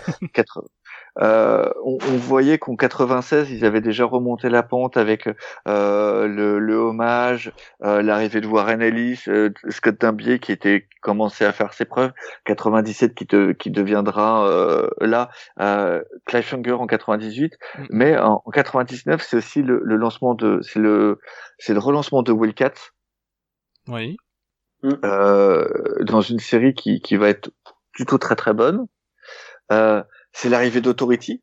Euh, Après que, comme on l'a dit dans le précédent épisode, euh, Warren Ellis ait tué honteusement euh, la quasi-intégralité des membres de Stormwatch. Je pense qu'il n'a pas du tout eu honte. Hein. Il était très content de le faire. Ah, je pense aussi dans un crossover euh, avec Alien. Euh, comme quoi, un crossover peut être important. Et c'est aussi le lancement de Planetary. Euh, on, est quand même sur trois gros lancements euh, de trois grosses séries. Euh, Thomas, est-ce que tu peux nous parler de ce nouveau Wildcats qui n'est plus Wildcats Cover Action Teams, mais Wildcats? Voilà, tout est attaché, c'était, ça a tout changé. Euh, alors, euh, Wildcats là, en fait, c'est euh, c'est Scott Lobdell et Travis Charest qui relancent complètement la série et euh, qui reprennent euh, la plupart des personnages qui avaient été euh, profondément bouleversés par le passage d'Alan Moore, ce qui fait que l'équipe avait été mélangée avec d'autres personnages et qui avait été vraiment traumatisée par par certaines situations. Donc les, les différents personnages sont séparés et on suit en fait la reconstitution d'une équipe avec les membres originaux. Et je trouve que Scott Lobdell s'en sort vraiment très bien parce qu'il réussit à mêler euh, un récit d'action avec euh, une touche d'humour et tout ça, donc c'est vraiment très bien. Et euh, les Travis Charest, alors je sais pas comment décrire son dessin, mais il y a un mélange de, de, de, de, pureté en fait, c'est-à-dire qu'il y a il y, a des décors assez épurés à certains moments, euh, voilà. Et en même temps, dans les visages, il arrive à avoir une, une, une humanité, une profondeur qui est fantastique, quoi. Bah, Travis Charest, c'est une école très franco-belge, hein, d'ailleurs. Ouais, il pourra pas tenir le, le rythme mensuel, il partira assez rapidement. en fait, c'est son deuxième passage. Il avait déjà été dans la, la, première série, il avait déjà eu des problèmes pour tenir les délais, mm. et là, il se retrouve en fait dans la même situation. Ouais. Et, euh, et, depuis, depuis, il a rien fait en fait, parce qu'il ah, n'arrive pas à tenir. Si, si, il a fait d'autres choses. Ah oui, euh, en fait, il quitte Wildcats pour euh, après euh, faire la nouvelle série Métabaron. Ouais, mais ah. il, il, il, a sorti ou il a jamais sorti? Alors la série, est la série est sortie euh, dix ans après qu'il y a eu l'annonce. Je me souviens. À ce moment-là, Travis Charest était venu en France. J'ai, alors je l'ai perdu, mais j'ai eu un poster dédicacé de lui. Mmh. Euh, euh, l'affiche était sublime. Je crois qu'il a fait six. Il doit y avoir dix planches sur l'album qui doit en faire 80, mmh. euh, en sachant que visiblement, euh, de ce que j'ai compris pour avoir discuté avec l'éditeur à l'époque, euh, il en a fait une quarantaine de planches. Sauf qu'il les détruisait. Parce qu'il ah, était pas assez, ah. assez... Et donc, du coup, il recommençait à chaque fois. Et donc, l'éditeur a fini par se lasser, euh, n'a sorti que les, les, euh, les, planches disponibles, a demandé à quelqu'un d'autre de le remplacer. Mm. Mais euh, ce qu'il a fait, il a fait les designs du jeu de rôle euh, Métabaron, donc le mm. jeu de rôle papier, c'est c'est bluffant. C'est ah un, homme qui a un talent phénoménal, mais qui est tellement exigeant que même sur un album franco-belge où on peut te donner un à deux ans pour faire l'album, 72 pages, 72-80 pages, ce qui est l'équivalent de 3-4 numéros US, euh, quoi. Euh, il n'a pas été foutu de le faire. Moi, je recommande pour ceux qui veulent découvrir le style, il a fait un, il a fait un épisode crossover entre Wolverine et euh, les White Cats, qui est mhm. uniquement en dégradé de marron en fait, marron noir, et qui est d'une beauté qui est incroyable quoi. Ah et mais, mais, malheureusement en fait ça dure pas euh, très longtemps. Il a fait une autre série euh, Girl, je sais pas quoi là récemment en format italienne. Ah ouais? Ouais. Qui ah est bah, très joli. J'ai essayé de suivre tout ça et je m'étais dit, bah, peut-être qu'un jour il reprendra les stylos et bah j'ai raté ça, tu vois. Bah ouais, ouais, ouais, non, non, euh, qui est sorti il y a quelques années. Euh, sinon, euh, donc hormis Wildcats, qui est donc une plutôt très bonne série. Voilà. Euh, sauf que ça, ouais, comme j'ai dit, ça, je sais plus, il doit rester six épisodes, euh, le puis euh, et après il y a Joe Kazek qui arrive. Ouais. Et là après je ne comprends rien. Je, ah, on, on, part dans quelque chose de totalement différent. Sur du on 3.0. On est déjà sur le Wildcats 3.0 à ce moment-là? C'est Joe 3.0 Non, en fait, il, il, était déjà là avant. C'est possible, c'est possible. Euh, dans les revues, euh, dans les revues françaises, il était déjà là avant. Et il lance déjà plein de choses qu'il va faire dans 2.0. Euh, alors je sais plus si c'est lui qui a tué euh, le, donc le, le, le, nain qu'on avait parlé tout à l'heure, Jacob Marlowe, mais c'est à peu près à ce moment-là qu'il disparaît. Donc c'est le, le, robot euh, Spartan qui devient un chef d'équipe et on, on, commence à voir cet aspect, euh, comment dire ça, boursier, euh, businessman de l'équipe qui arrive. D'accord. Et je ne, personnellement, je ne comprends plus rien. Je vois absolument pas où ça va. D'accord. Euh, alors ça, j'ai pas lu. Moi, j'ai lu 3.0, mais ça, on en parlera euh, dès qu'on abordera plutôt les années 2000. Mmh. Euh, en 1999, donc, c'est l'avènement de Warren Ellis chez euh, Wildstorm. Euh, tout d'abord avec Authority, donc qui euh, est sur les cendres de Stormwatch, est une série où le côté punk de Warren Ellis reprend le, le dessus. les membres restants de, de Stormwatch, qui étaient euh, essentiellement euh, les membres de Stormwatch, Stormwatch Black, une, euh, une cellule secrète de Stormwatch, décident de, de prendre le contrôle des menaces surhumaines et de prendre en main la destinée des humains, puisque visiblement ils ne sont pas capables de le faire eux-mêmes et eux ont décidé d'améliorer les choses. Jenny Spark euh, en tête. Euh, le groupe est composé d'un ersatz de Batman et de Superman, à savoir Apollo et Midnighter.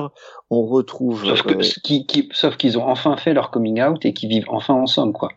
c'est la grande différence par rapport à Batman et Superman qui l'ont pas encore fait. Peut-être un jour. C'est ça. Bah, en, attendant, il continue à jouer au volleyball sur la plage. Écoute. Voilà. euh, on retrouve Jack Osmoor euh, qui est un petit peu moins connecté aux villes que lorsqu'il c'était dans Stormwatch. Mhm. où il pouvait à ce moment-là absolument pas euh, sortir d'une ville.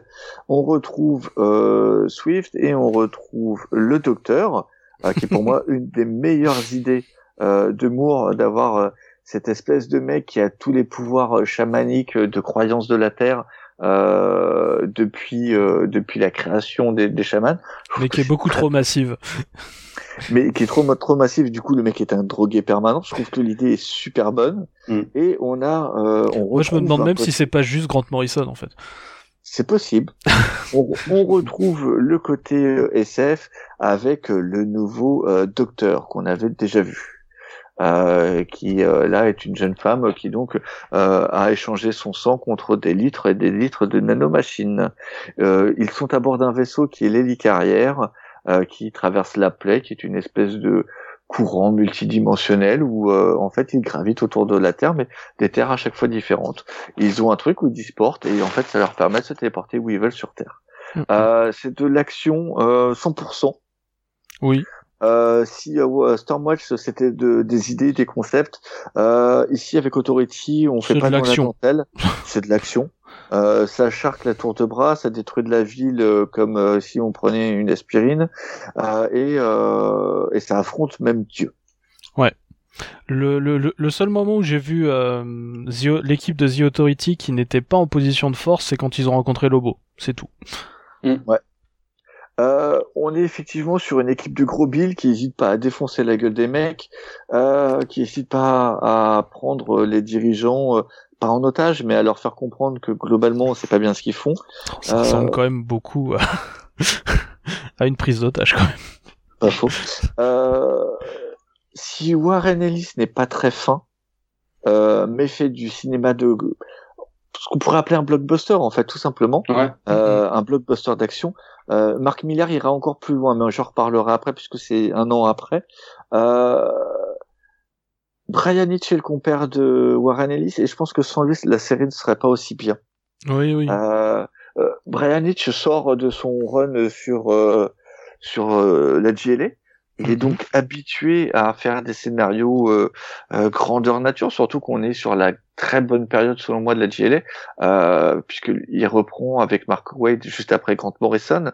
On a des menaces plus grandes que nature, on a des, euh, des super héros qui sont euh, qui sont habitués à les, qui, sont habitués à aller combattre les dieux et alors péter la gueule. Et, qui sont de vrais dieux. Là, on n'est plus sur des super-héros de seconde zone. Je veux dire, Superman, à ce moment-là, n'est jamais autant un dieu qu'à cette partie-là, quoi. Pareil pour Wonder Woman, où euh, euh, je trouve que Aquaman a une classe folle et euh, il, bah, y, a, y, a, quand même toujours des, des humains aussi que tu sens dans dans, dans ce run-là de la GLA. Je pense à par exemple Atom ou Connor Hawk. Oui. Tu vois, qui sont qui sont encore des humains, mais même eux arrivent à poutrer des dieux faciles. Hein. Ouais, Atom et Connor Hawk se sont fait Darkseid. C'est ça euh, euh, Connor Hawk, qui est débutant, euh, se fait clé tout seul. Ah oui. Alors que tous les autres membres de la ligue se sont fait avoir. Euh, bref, on est Brian Hitch est habitué et à ce moment-là, il va, il va faire ce qui est ce que je regrette activement, euh, c'est-à-dire qu'il va utiliser un, un dessin 16 neuvième mm -hmm. pour justement aller dans le sens blockbuster du euh, de, des histoires de, de, de, Warren Ellis, ce qui malheureusement sera trop repris à mon goût. Et d'ailleurs, on n'en sort toujours pas. Euh, mais ce qui a nuit pour moi à la narration. Pour moi, on en est quand même sorti un petit peu. Il y a eu un moment où c'était beaucoup plus présent. On s'en sort un peu, mais euh, c'est encore bien présent. Je veux dire, euh, quand tu l'univers Ultimate était plein de ça. Ah oui, oui. Ça, c'était, c'était assez, c'était même au bout d'un moment un peu, un peu gênant. Mais tu regardes les, les torts de JMS, euh, c'est ça aussi, hein. Et, euh, c'est horrible. Euh, à côté de ça, euh, si se la joue gros bilou, euh, Warren Ellis va aussi euh, sortir Planetary. Oui, tout à fait. SN. Eh ben, Planetary, c'est un, c'est une série du coup pour le coup plutôt courte. Il y a que 27 numéros qui ont une, un début et une fin. Et donc c'est un groupe qui s'appelle les archéologues de l'impossible. donc de quoi? C'est beau. Ah ouais. Euh, donc c'est une organisation qui sont là pour découvrir l'histoire secrète du monde. Ils sont, euh, en fait, c'est euh, donc euh, c'est donc trois personnes à pouvoir. Donc Jakita Wagner, donc qui est en gros invulnérable et super rapide. The Drummer, je suis désolé, je l'ai lu en VO. donc qui le batteur. le batteur, voilà, qui peut en fait donc en gros euh, détecter et manipuler en fait euh, tout ce qui est les flux d'informations en fait et euh, tout ce qui est aussi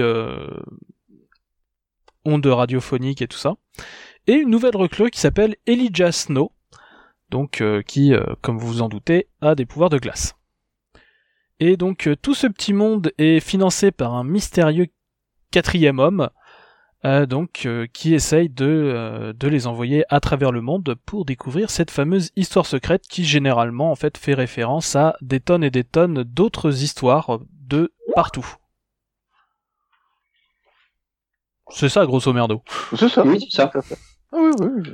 Voilà, et ça peut aller avoir des références. je vais donner quelques noms. sans, sans, aller dans le détail, hein, voilà, parce que c'est ça l'important, c'est de les découvrir. Il y a Godzilla, il euh, y, a, y a Hulk, euh, Sherlock Holmes, euh, Tarzan, Doc Savage, Superman, enfin on touche vraiment à un peu tout ce qui est possible, que ce soit de la littérature, enfin des romans, que ce soit du pulp, que ce soit des comics, on vraiment touche un peu partout. Cinéma, y a, y a, la, peinture, la peinture aussi avec euh, bah, bah, t'as l'art nouveau qui apparaît sur un espèce de vaisseau spatial art nouveau, c'est génial quoi.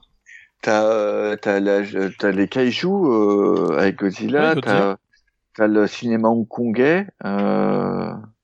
Enfin, t'as pas mal de choses, quoi. Mais oui, et c'est chaque épisode et euh, permet de visiter un univers, quoi. C'est ça, et, et, et, vraiment sur euh, sur quelque chose qui est très resserré, puisque c'est que 27 numéros. Et ça, c'est vachement bien. Ah ouais. Puis, puis, puis, ce qui est génial, c'est que c'est pas c'est pas des références pour être des références. Ah c'est euh, intégré dans une histoire en fait. Et les personnages euh, sont, sont, sont, géniaux quoi. Moi, c'est c'est ma série préférée de Warren Ellis quoi. Je les dessins sont sont monstrueux euh, de John Cassaday, c'est ça? Ouais. Et euh, le, scénario est fantastique quoi. Mm, mm. Tout à fait. Je sais pas si c'est ma préférée de Warren Ellis, mais c'est une de mes préférées.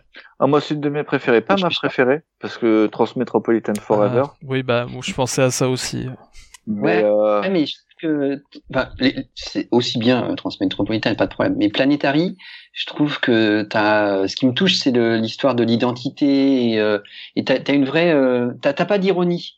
Il euh, n'y a mhm. pas de moquerie. Oui, non, Alors, oui. Transmétropolitane, qui est excellent, il y a parfois des moments où on verse dans... Spider Jérusalem n'est pas Elijah Snow, ça c'est sûr. Voilà. Et moi je suis plutôt euh, team, euh, team Snow, quoi. Ouais. Après, il faut voir que globalement, on est sur la très grosse période de, de Warren Ellis, puisque Transmétropolitane dure jusqu'en 2002, il commence en 97. Tout à fait, oui. Donc c'est vraiment la... comme Moore, Warren Ellis à ce moment-là, pour moi, son sommet. Ah, après, il est, il est, il fait encore des bons trucs aujourd'hui. Moi, j'aime beaucoup son Trees. Ouais. Qui est sympa et tout. Non, il c'est pas, c'est pas, pas, pas, un auteur qui a fini, on va dire. De, non, mais c'est un auteur qui a baissé en, ne serait-ce même, tu vois, moi j'aime bien Injection et je trouve que ça a baissé. Mhm. Euh, il est quand même euh, un peu dans la tourmente et euh, bah, ça va être un peu compliqué. Euh, là, actuellement, ce qui lui arrive en ce moment. Oui, bah oui, là, là forcément. À, à, juste titre d'ailleurs, il. Ah, oui, oui, oui, oui. Sachez que si on dit du bien de Warren Ellis sur ce qu'il a fait, euh, ce qu'on a, ce qui a été euh, mis sur le devant euh, récemment, euh, tente à prouver que c'est un connard fini. C'est ça. Et le, le, le, problème avec le comic, c'est qu'en fait, euh, on peut pas laisser les œuvres généralement de côté parce qu'elles sont généralement des œuvres collaboratives. Donc si jamais quelqu'un fait le con, ça veut pas dire que euh, les autres parties, que ce soit les dessinateurs, les coloristes, les encreurs, les lettreurs et tout ça, non, enfin leur travail mérite quand même d'être toujours mis en avant. Tout à fait. ah, d'accord. Ouais, j'ai ça un peu tué le, le bout d'un coup. non, mais c'est important de le dire. Bref, ah bah oui. euh, revenons à Wildstorm. Tout à euh, fait. Donc 99 euh, est une année euh, faste pour Wildstorm, c'est une année qui fonctionne très très bien. En 2000, euh, c'est l'arrivée euh, c'est le départ de Warren Ellis euh, qui quitte euh, Wildcats, oui. euh, qui pardon euh, Authority, Ouais. et qui sera remplacé Par Marc par Millar. Mark Millar. Et oui. Je souhaite pas vraiment en parler Ouais. parce que parce que je je, je, Tu je suis pas un grand fan de, de Mark Millar. Euh, je je pense que en fait Mark Millar va aller dans le m'as-tu vu euh, Ouais. dans Ouais. le truc un peu potage facile euh, et C'est euh, pas faux. Tu penses à la. hum, alors à tout à chaque case. je, je, je pense à, à, euh, je pense aux, aux soirées beuveries qui n'étaient pas utiles Euh, de mettre en avant. Moi, je pensais au Euh. marteau piqueur avec euh, quelque chose dessus. Je pense au marteau piqueur. euh, je pense euh, au méchant du premier du premier arc qui est pas fou. Euh, Ah oui, non, ça oui. Pour moi, la seule chose de bien qu'il aura fait, c'est le baiser affiché entre, euh, Apollo et entre Midnighter. Midnighter et Apollo Ouais. en fond de case. Ah oui, C'est-à-dire que mais il, il- il est très beau. il est très très beau. caché, très fin. Euh, et euh, voilà. Après, Non, il mais- est très difficile de Et savoir. puis même euh, la fin, c'est que euh, ils, de- ils deviennent parents. Oui. Oui. Enfin, Mais euh, je- pa- pa- parents adoptifs du coup de euh, de Ouais. Jenny Quantum. Voilà. Et moi, je trouve ça, je trouve ça, mais mais c'est pareil, c'est un peu, euh, c'est- enfin, c'est un peu matu vu, mais euh, là, il va, il, il va loin, je trouve. Mm, mm. Et, Ouais, euh, sur- sur- et sur- ça, c'est surtout qu'en plus, oui, c'est euh, c'est encore plus loin puisque du coup, Jenny Quantum est en fait euh, c'est techniquement l'incarnation du 21e siècle. Ouais. Ouais, Donc l'incarnation du 21e siècle est élevée par un couple gay. ouais, ce qui est très très bien. Euh, mais ça, en fait, pour être méchant, euh, il est il est de notoriété publique que Grant Morrison et euh, Mark Millar euh, ont été amis pendant des années, ont travaillé ensemble sur des titres, et euh, la brouille euh, entre les deux vient du titre Authority. Puisque Ouais. Mark Millar était malade ou n'a pas pu tout faire, je ne sais plus pour quelle raison, et euh, que Grant Morrison l'a dépanné, comme euh, Mark Millar avait, dépassé, des, euh, avait dépanné Grant Morrison sur GLA. Mm. Sauf que Grant Morrison n'a pas été crédité, Ouais, ce qui, c'était- ce qui n'était jamais arrivé euh, à l'inverse. c'est vrai. Mais même quand il était passé sur Swamp Thing, Mark Millar avait été marqué. Tout à fait.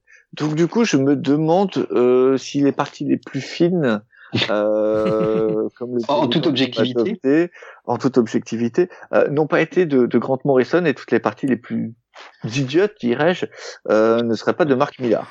Ah, c'est une possibilité. C'est une possibilité.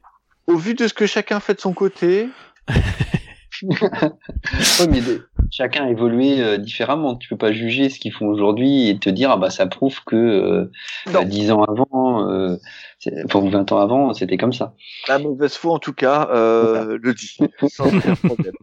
Euh, 2000 pour moi c'est la dernière. euh, en fait, c'est- Willstorm va subir un, un problème euh, qu'elle aurait jamais pu prévoir, selon moi. Après, c'est vraiment selon moi. Euh, en 2000, tout roule sur euh, sur des roulettes. euh, pareil, hein. on a les labels Claysonger qui euh, qui qui f- qui se sont plus ou moins arrêtés ou qui continuent mais avec un peu moins de bonheur. Euh, Wildcats perd un petit peu euh, en roue libre, mais on a quand même encore euh, Authority, il y a quand même encore Planetary, qui sont des séries qui sont très vendeuses. Mm, mm. Ouais, Gen Gen 13 continue, mais comme Oui, je- Wildcat c'est en crise, euh, voilà. C'est ça. Et après arrive euh, 2001. Ouais. Et en 2001, euh, Mark Millar a arrêté son- sa participation à Authority. Il devait même y avoir un deuxième titre Authority, Ouais. euh, Mhm. qui devait s'appeler Monarchy. Ah, oui. Euh, Mais c'est sorti ça finalement, mais plus tard. c'est sorti beaucoup plus tard que ce que ça aurait dû. Et euh, à cette époque-là, Authority devait être pris- repris par Brian Azzarello et Steve Dillon. Mhm. Sauf qu'il y a eu les attentats du 11 septembre. Ouais. Mais Et- euh, déjà pendant Authority, il y avait déjà, euh, il y avait déjà eu les attentats. Euh, Enfin, ah non non, c'est la, c'est la ressortie des trades pour The Authority. Euh, ouais. Certaines cases avaient été euh, avec un, un filtre rouge euh, par-dessus ouais, pour qu'on voit ouais, moins. tout à fait. Et en fait, euh, Brian Azzarello et, euh, et Steve Dillon ont refusé de faire le titre. Mhm. ne se sentant pas de faire un titre violent comme ça, qui en plus prône la, plus ou moins la désobéissance civile et et du coup, c'est le moment où le Patriot Act arrive. Hein. c'est ça. C'est pas de bon ton de montrer qu'on n'est pas forcément du côté de l'Amérique. En tout cas, de l'Amérique telle que vue. Tout à fait. Et je trouve que ça marque une espèce de temps d'arrêt. Euh, là où Willstorm semblait aller dans le côté un peu trashouille. Euh, ah, clairement, c'était pour les adultes maintenant. lancé par euh, par Millard, euh, il se retrouve un peu bloqué euh, par le 11 septembre. Mm, mm. Mais beaucoup, beaucoup de titres vont être bloqués par, euh, oui, par ça. Mais, euh, mais Willstorm, euh, son titre principal, son titre le plus vendeur en fait, mm-hmm. va se retrouver bloqué par ça. Il va continuer à sortir. Hein. Je sais plus qui reprend à cette place-là, mais c'est pas une équipe de luxe. C'est mm-hmm. c'est pas les mêmes auteurs. Tu vois ce que je veux dire? C'est pas le. c'est Robbie Morrison qui avait repris. C'est pas ça? C'est ce, ce que je dis. Oui, oui. Et, et, donc, du coup. Oh, je, je, T'es méchant, je viens de lire du bon Doctor Who avec Robbie Morrison, quand même. Non, mais je dis pas, je dis pas que le mec est mauvais. Mais euh, Robbie Morrison ou Brian Azzarello, lequel des deux est connu, quoi. Oui, c'est sûr, oui. Et je, je pense qu'à ce moment-là, en fait, euh, Will Storm a une espèce de, de petit coup d'arrêt. Euh, c'est aussi les premières bisbilles euh, entre euh, Alan Moore et, euh, et DC. Ouais. Enfin, avant même c'est la fin du label. Ouais, je pense ouais c'est la fin. C'est c'est pas les premières. c'est pas les premières. C'est la fin du label euh, du label ABC euh, tel qu'on le connaît. Et euh, en fait, euh, va connaître une, deuxième grosse crise en fait. Mm-hmm. Après euh, la, la, la, baisse de, de, de 93 rapide. qui avait duré jusqu'en 96, c'est un peu une nouvelle crise que, que va subir Wildstorm. Sauf que le problème, c'est que comme maintenant ils sont dans DC, bah, le futur est forcément un peu différent. quoi. Hmm. C'est difficile de se restructurer, ouais. Ah. Pourtant, pourtant, le futur euh, arrivera. Euh, déjà avec le retour de, de Warren Ellis euh, en 2002 avec Global euh, avec Global Frequency, mm-hmm. qui sera une série euh, anthologique qui ne marchera pas. Ouais, mais qui aurait dû devenir même une série télé, il me semble. Qui aurait dû devenir une série télé, mais qui est une série qui pour moi n'est pas dénuée d'intérêt. Euh, Global Frequency, en fait, pour en parler rapidement, c'est une série qui euh, regroupe, qui est une organisation indépendante, en fait, qui parle d'une organisation indépendante, pardon, euh, où euh, des personnes sont utilisées en fonction des situations. Mmh. Et euh, donc vous avez euh, euh, à chaque épisode une situation différente. on peut retrouver quelques personnages de manière un peu régulière, comme Miranda Zero. on peut retrouver ou l'opératrice. Mm-hmm. mais sinon, à chaque fois, en fait, on va utiliser des personnages différents. Ouais, mais ce, ce, qui est intéressant aussi, c'est qu'il y a des artistes différents à chaque fois. À chaque épisode, un artiste différent. On va avoir euh, Steve Dillon, Glenn Fabry, euh, Roy Martinez que j'adore, John Jemus, Dave Lloyd, euh, Bisley, Bernero. Euh, c'est quand même pas mal, hein, c'est une belle ah, oui, oui. Gila, Brian Wood. Il y a du Chris Bruce. à l'ancrage, on peut retrouver notamment du Liam Sharp. c'est du gros nom. Cependant, ouais. si vous ne le saviez déjà pas, les séries anthologiques ne fonctionnent jamais. Ça n'a jamais fonctionné, ça fonctionne globalement jamais. Et Global Frequency ne fonctionnera pas. Mm. Et il n'y a pas de fil rouge. Et euh, les, les, épisodes sont très différents. Euh, le premier épisode, c'est un désamorçage de bombes où on va avoir un flic, un physicien en, qui sera réveillé qui porte une tenue SM, Mhm. euh, et qui ne parle pas sans sa cagoule. On va avoir un des épisodes, je crois c'est l'épisode 6, qui est une euh, euh, un épisode de parcours. Ouais. Euh, il y a des trucs avec des monstres, il y a, y, a, vraiment de tout. donc c'est l'idéal pour faire une série télé. Mhm. Je pense que ça a été pensé comme ça. malheureusement, la série ne tiendra que 12 numéros avant d'être arrêtée. Mhm. Même Brian Wood sera aux couvertures. Oui et elles seront superbes. Mais euh, ce qui est marrant, c'est que ça me fait penser à une série plus récente qui s'appelle justement Zéro d'Alex Scott. Hmm qui est en fait une 18 numéros. Chaque numéro, il y a un nouvel artiste. Et euh, alors pour le coup, tu t'intéresses qu'à un seul personnage à différents moments de sa vie, à différents trucs, mais euh, ça me fait beaucoup penser à ça dans le principe. Hmm et En 2002, c'est aussi l'arrivée, c'est le retour de Wildcats. Mm-hmm. Avec, euh, en fait, on, on, a le retour de, de, séries qui sont très bonnes, mais qui resteront confidentielles, euh, notamment Wildcats 3.0. Euh, si tu veux en parler, Thomas, toi qui es le, le spécialiste Wildcats. Alors, je, je, je vais peut-être être moins positif que toi. Euh, alors, euh, euh, c'est Joe Casey qui, qui, qui, revient en fait, et, euh, qui relance la série, mais euh, euh, alors j'ai du mal, il, il, me perd en fait Casey, donc je, je suis pas, c'est encore une histoire de, boursicotage et de de pouvoir sur la société qu'avait créé Jacob Marlowe, qui s'appelle Halo et, euh, et c'est savoir quel, qui va qui va pouvoir euh, dominer cette société et tout ça. Et donc c'est des intrigues euh, c'est des intrigues commerciales ou boursières. Mais euh, euh ouais honnêtement j'ai rien compris quoi. Je les avais je les avais récupérés d'occasion je les avais récupérés d'occasion signés par le dessinateur. Ouais. Euh, c'est pas mal, hein ah, ah, et sauf qu'en fait j'ai lu deux, j'ai lu une première fois, rien compris, lu une deuxième fois, rien compris, et j'ai dit bon bah c'est pas fait pour moi quoi. Alors je sais pas ce que Cap, toi tu en avais pensé. Euh, moi j'ai beaucoup aimé en fait le côté. Euh, je pense que euh, Joe Casey n'a pas pu aller au bout de ses idées, euh, mais j'ai beaucoup aimé le, le côté euh, entreprise du truc. Mm-hmm. en plus, c'est original. Bah, hein. Ouais, je trouvais ça très original. après, c'est vrai qu'on n'y retrouve pas tout Wildcats en fait. Mm. Globalement, on y voit Spartan, on y retrouve euh, Jacob Marlowe qui est devenu un DT et euh, qui est caché, et on y retrouve Grifter. Le reste euh, n'existant globalement plus. Ouais. ouais. C'est un peu dommage. Et c'est un peu dommage. Ah maintenant, moi, j'ai trouvé ça très sympa, très moderne dans le côté grande entreprise, etc. Je trouvais que ça fonctionnait vraiment bien. Mais, mais ce qui est étrange, c'est que il... ce, qui, ce qui me perturbait, c'est qu'il dénonce pas la grande entreprise non, il dénonce pas l'emprise du capitalisme, il décrit, euh, décrit ce qui se passe. Donc on a presque l'impression qu'il euh, qui fait un mode d'emploi les manigations boursières. Donc c'est assez surprenant. Et j'ai trouvé ça. Pense que Medef adorerait. J'ai vraiment, euh, je trouve que c'est, euh, je trouve ça moderne, mais je trouve que même encore maintenant, euh, ça devrait aller un peu plus loin, tu vois, pour être un peu plus moderne encore.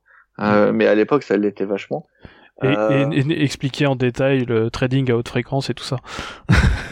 Mais euh, et, et tu sais que des... on n'est pas on n'est pas dans ça. Il y a des moments où je, ah ouais? Enfin, ouais. savoir euh, les, sur les OPA, les rachats d'entreprise, il y a des, enfin, il y a des moments où je, c'était pas des termes techniques tout ça, c'était très simplifié, mais il y a, il y a ces idées là en fait. Comment se rencontre Largo Winch, très bien. Ouais, Vous bah l'avez vendu. c'est ça. C'est globalement c'est ça. Ouais, euh, en, en, tout cas, je suis je suis curieux. En tout cas. Moi, je, je, je... Alors c'est sorti chez chez Panini hein, euh, et ça n'a jamais été ressorti depuis. Mm -hmm. euh, c'est Dustin Nguyen au dessin qui est très très bon. Oui. Ouais. J'aime beaucoup euh, j'aime beaucoup Nguyen. Et euh, et je, je voudrais pas dire mais ça euh, une des idées des Hickman pour ces X-Men actuellement ouais. euh, qui est le médicament, euh, eh ben tu retrouves en fait cette Ah, idée-là euh, dans le 3.0 puisque Halo Corporation, la, la société de, de Marlowe euh, dirigée par Spartan, euh, va euh, proposer un produit que tout le monde va vouloir avoir. D'accord. Il y a de ça, t'as raison. Ok. Euh, donc 2002 sont des années sympas. 2003 euh, verra Bah. l'arrivée. On sent quand même qu'il y a une baisse de régime, quoi. Il y a une baisse de régime. Il reste quelques titres cliffhanger, hein, qui- euh, pardon, ABC qui sont encore en cours. Euh, c'est le cas de Top Ten, c'est le cas de, de Promethea qui s'arrêteront qu'en 2005. Euh, mais euh, c'est, c'est, c'est, on sent qu'il y a une baisse de régime. Pourtant, il- moi je trouve qu'il y a un petit sursaut euh, en, sur 2002 et puis bah, 2003, ah, puisque 2003 c'est l'arrivée d'Ed Brubaker chez Wildstorm Mhm. euh, où il va prendre plusieurs titres, euh, puisqu'il va notamment euh, prendre du Authority. Il va créer aussi Sleeper, qui est un très très bon récit d'espionnage. Ouais. Oui. Mhm. Non, je, suis- je le seul à avoir aimé? Euh, bah, je, je n'ai pas lu, donc euh, je peux pas, euh, peux pas juger. Pareil. Ah, d'accord. En fait, Euh, j'ai- juste lu, si tu veux, un numéro dans le crossover coup d'état, en fait. Ah bah Donc bravo. forcément difficile de se faire une idée sur la série en elle-même. Ok. C'est- tout- toute une maison d'édition, c'était compliqué de, de se mettre à jour. hein. J'avoue. Ah là là. Euh, donc en 2002, euh, enfin en oui en 2002 d'ailleurs, euh, Brubaker euh, part de chez DC après un long run sur euh, Batman mhm. et va créer avec Colin Wilson qui est un artiste plutôt connu pour ses BD franco-belges, Point Blank qui est une mini-série où Grifter va chercher John Lynch en permanence. c'est un récit qui est très bizarre puisque de, Grifter est globalement c'est comme s'il avait une commotion cérébrale, qu'il n'arrivait pas à se rappeler ce qu'il faisait du jour au lendemain, etc. Et euh, il va se rendre compte que le Lynch a été tué par un mec euh, qui s'appelle Holden Carver, et il va pas réussir à foutre la main dessus en fait. Et c'est très spécial, mais ça fonctionne vraiment bien. Mm-hmm. Et en fait, c'est le prologue euh, de la série euh, qui s'appellera Sleeper, où en fait Sleeper, on va suivre un, un agent secret euh, qui euh, est Holden Carver et qui est euh, undercover euh, chez les super vilains. Ah. Et euh, la seule personne qui sait qu'il est euh, undercover, c'est John Lynch. Or, John Lynch a été, tué par il a été tué par Tao. D'accord. Et en fait, ah, un personnage super créé par Alan Moore, ça. Ouais, tout à fait. Euh... Rien à voir avec un autre personnage qui s'appelle Tao et qui était dans un autre chez un autre éditeur. Non, il, il cherchait pas les cités dehors. En gros, euh, Sleeper, euh, c'est le côté, euh, c'est le retour du côté agent secret euh, chez Willstorm, mais euh, pas côté barbouze, vraiment côté agent secret. Hmm.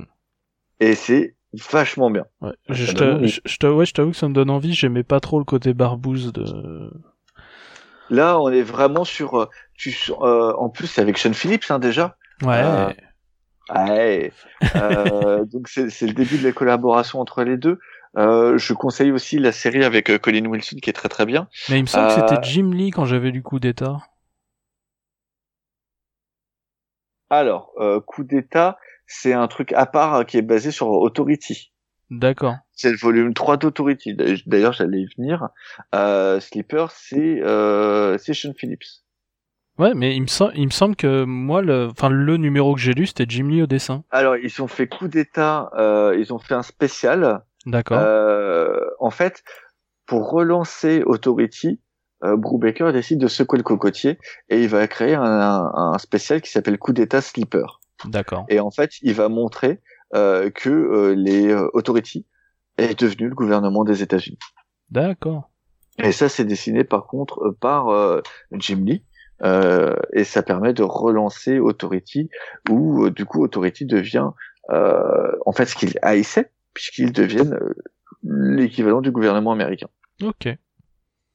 L'idée est très bonne, mais ça fonctionnera pas vraiment, et, et donc tu auras ça va ça va prendre ça ça sera en 2013 si je dis pas de bêtises et euh, ils mettront deux ans à faire 12 épisodes. En 2013 euh, je crois euh, pardon 2003 ah oui.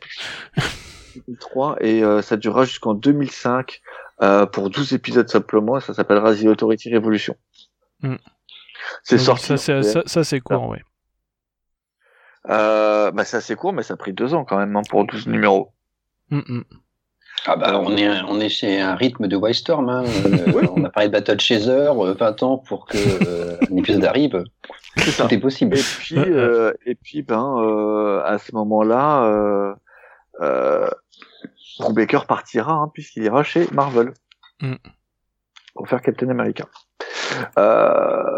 Et donc ça mettra la fin d'une petite relance de ce qui aurait pu être une petite relance euh, un peu plus euh, polar, euh, euh, espionnage dans le monde des super-héros par Brubaker, qui à ce moment-là tenait deux des séries principales en fait, ouais. et avec Will Katz qui était dans un même type de genre en fait, mhm. mais plus sociétal. T'avais vraiment cette espèce d'ambiance polar feutré chez Wilson qui était très intéressante c'est pour moi à peu près le dernier sursaut de l'éditeur euh, avec Ex Machina qui sortira en 2004. D'accord.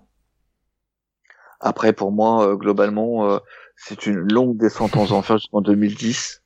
Bah, disons que là, on arrive déjà au moment où DC quand même met un peu sa main dedans. À sa main dedans, on a en 2007, Ah, même avant. Ouais, ouais. 2005, Captain Atom Armageddon. Tout à fait. Captain Atom apparaît, euh, donc un personnage de l'univers DC Comics qui apparaît en fait pendant euh, 9 numéros dans l'univers Wildstorm suite à une action dans une série chez DC qui s'appelle Superman Batman. En fait, Captain Atom en gros sacrifie sa vie et explose euh, pour euh, pour sauver euh, l'univers.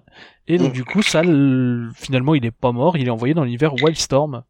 Et du coup, il se retrouve euh, habillé euh, comme euh, comme dans Kingdom Come, parce que c'était l'époque où on essayait de dire que Kingdom Come allait arriver. Ouais.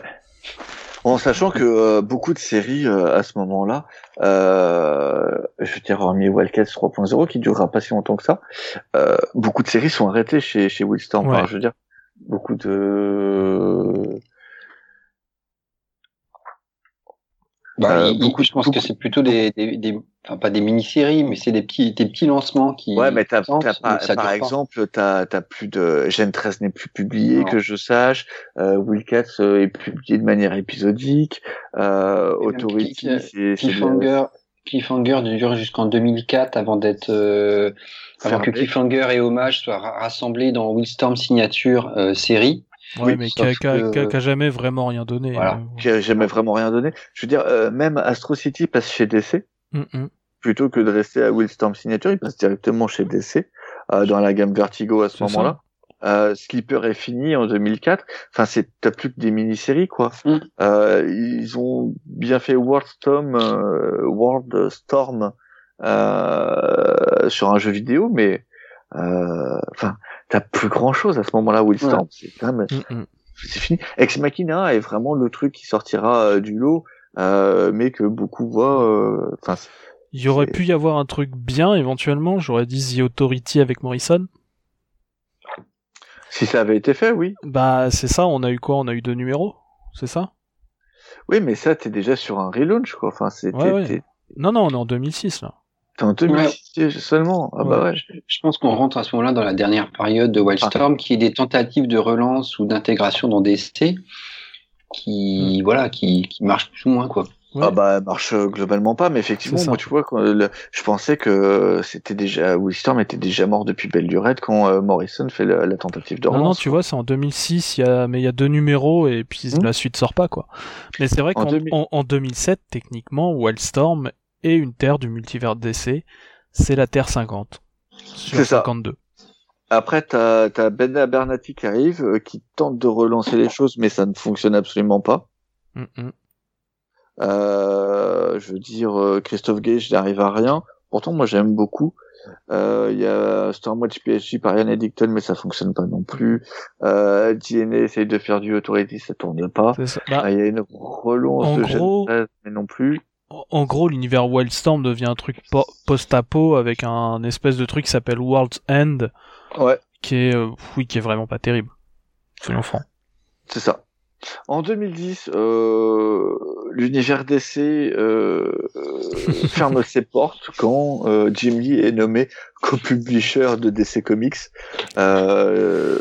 Euh, Ouais. ferme officiellement. En décembre 2010, avec le 30e numéro de Wildcats. Ouais. Volume, euh, volume, 3, volume 5, ouais. qui est la, qui est, qui est, bah, du coup, ça s'arrête avec la série avec laquelle ça avait commencé. C'est, c'est déjà joli. Et euh, DC dit, euh, bah, on va quand même réutiliser les personnages plus tard dans le futur. Et ils n'ont pas menti puisque même pas un an après, en septembre 2011. Euh, donc DC Comics vient de relancer euh, donc euh, toute sa gamme avec un crossover un peu un, peu maquillé à la base c'était censé être juste un arc c'est devenu un, un espèce de gros crossover pour tout relancer Flashpoint. donc Flashpoint qui va donner les New 52 et qui va en fait essayer d'intégrer beaucoup de personnages de l'univers Wildstorm dans l'univers DC de base et ramener des séries de Wildstorm aussi dans l'univers euh, DC. Euh, techniquement une euh, Stormwatch. Euh, y a, y a, non. non. non, il y a aussi il y a Voodoo, Grifter, il y a Voodoo, Grifter, Stormwatch. Ah. Euh, je sais qu'il y a une version de Team 7 aussi qui se balade. Ouais. D'accord. Et Black Canary. Ouais, et il y a les Ravageurs aussi.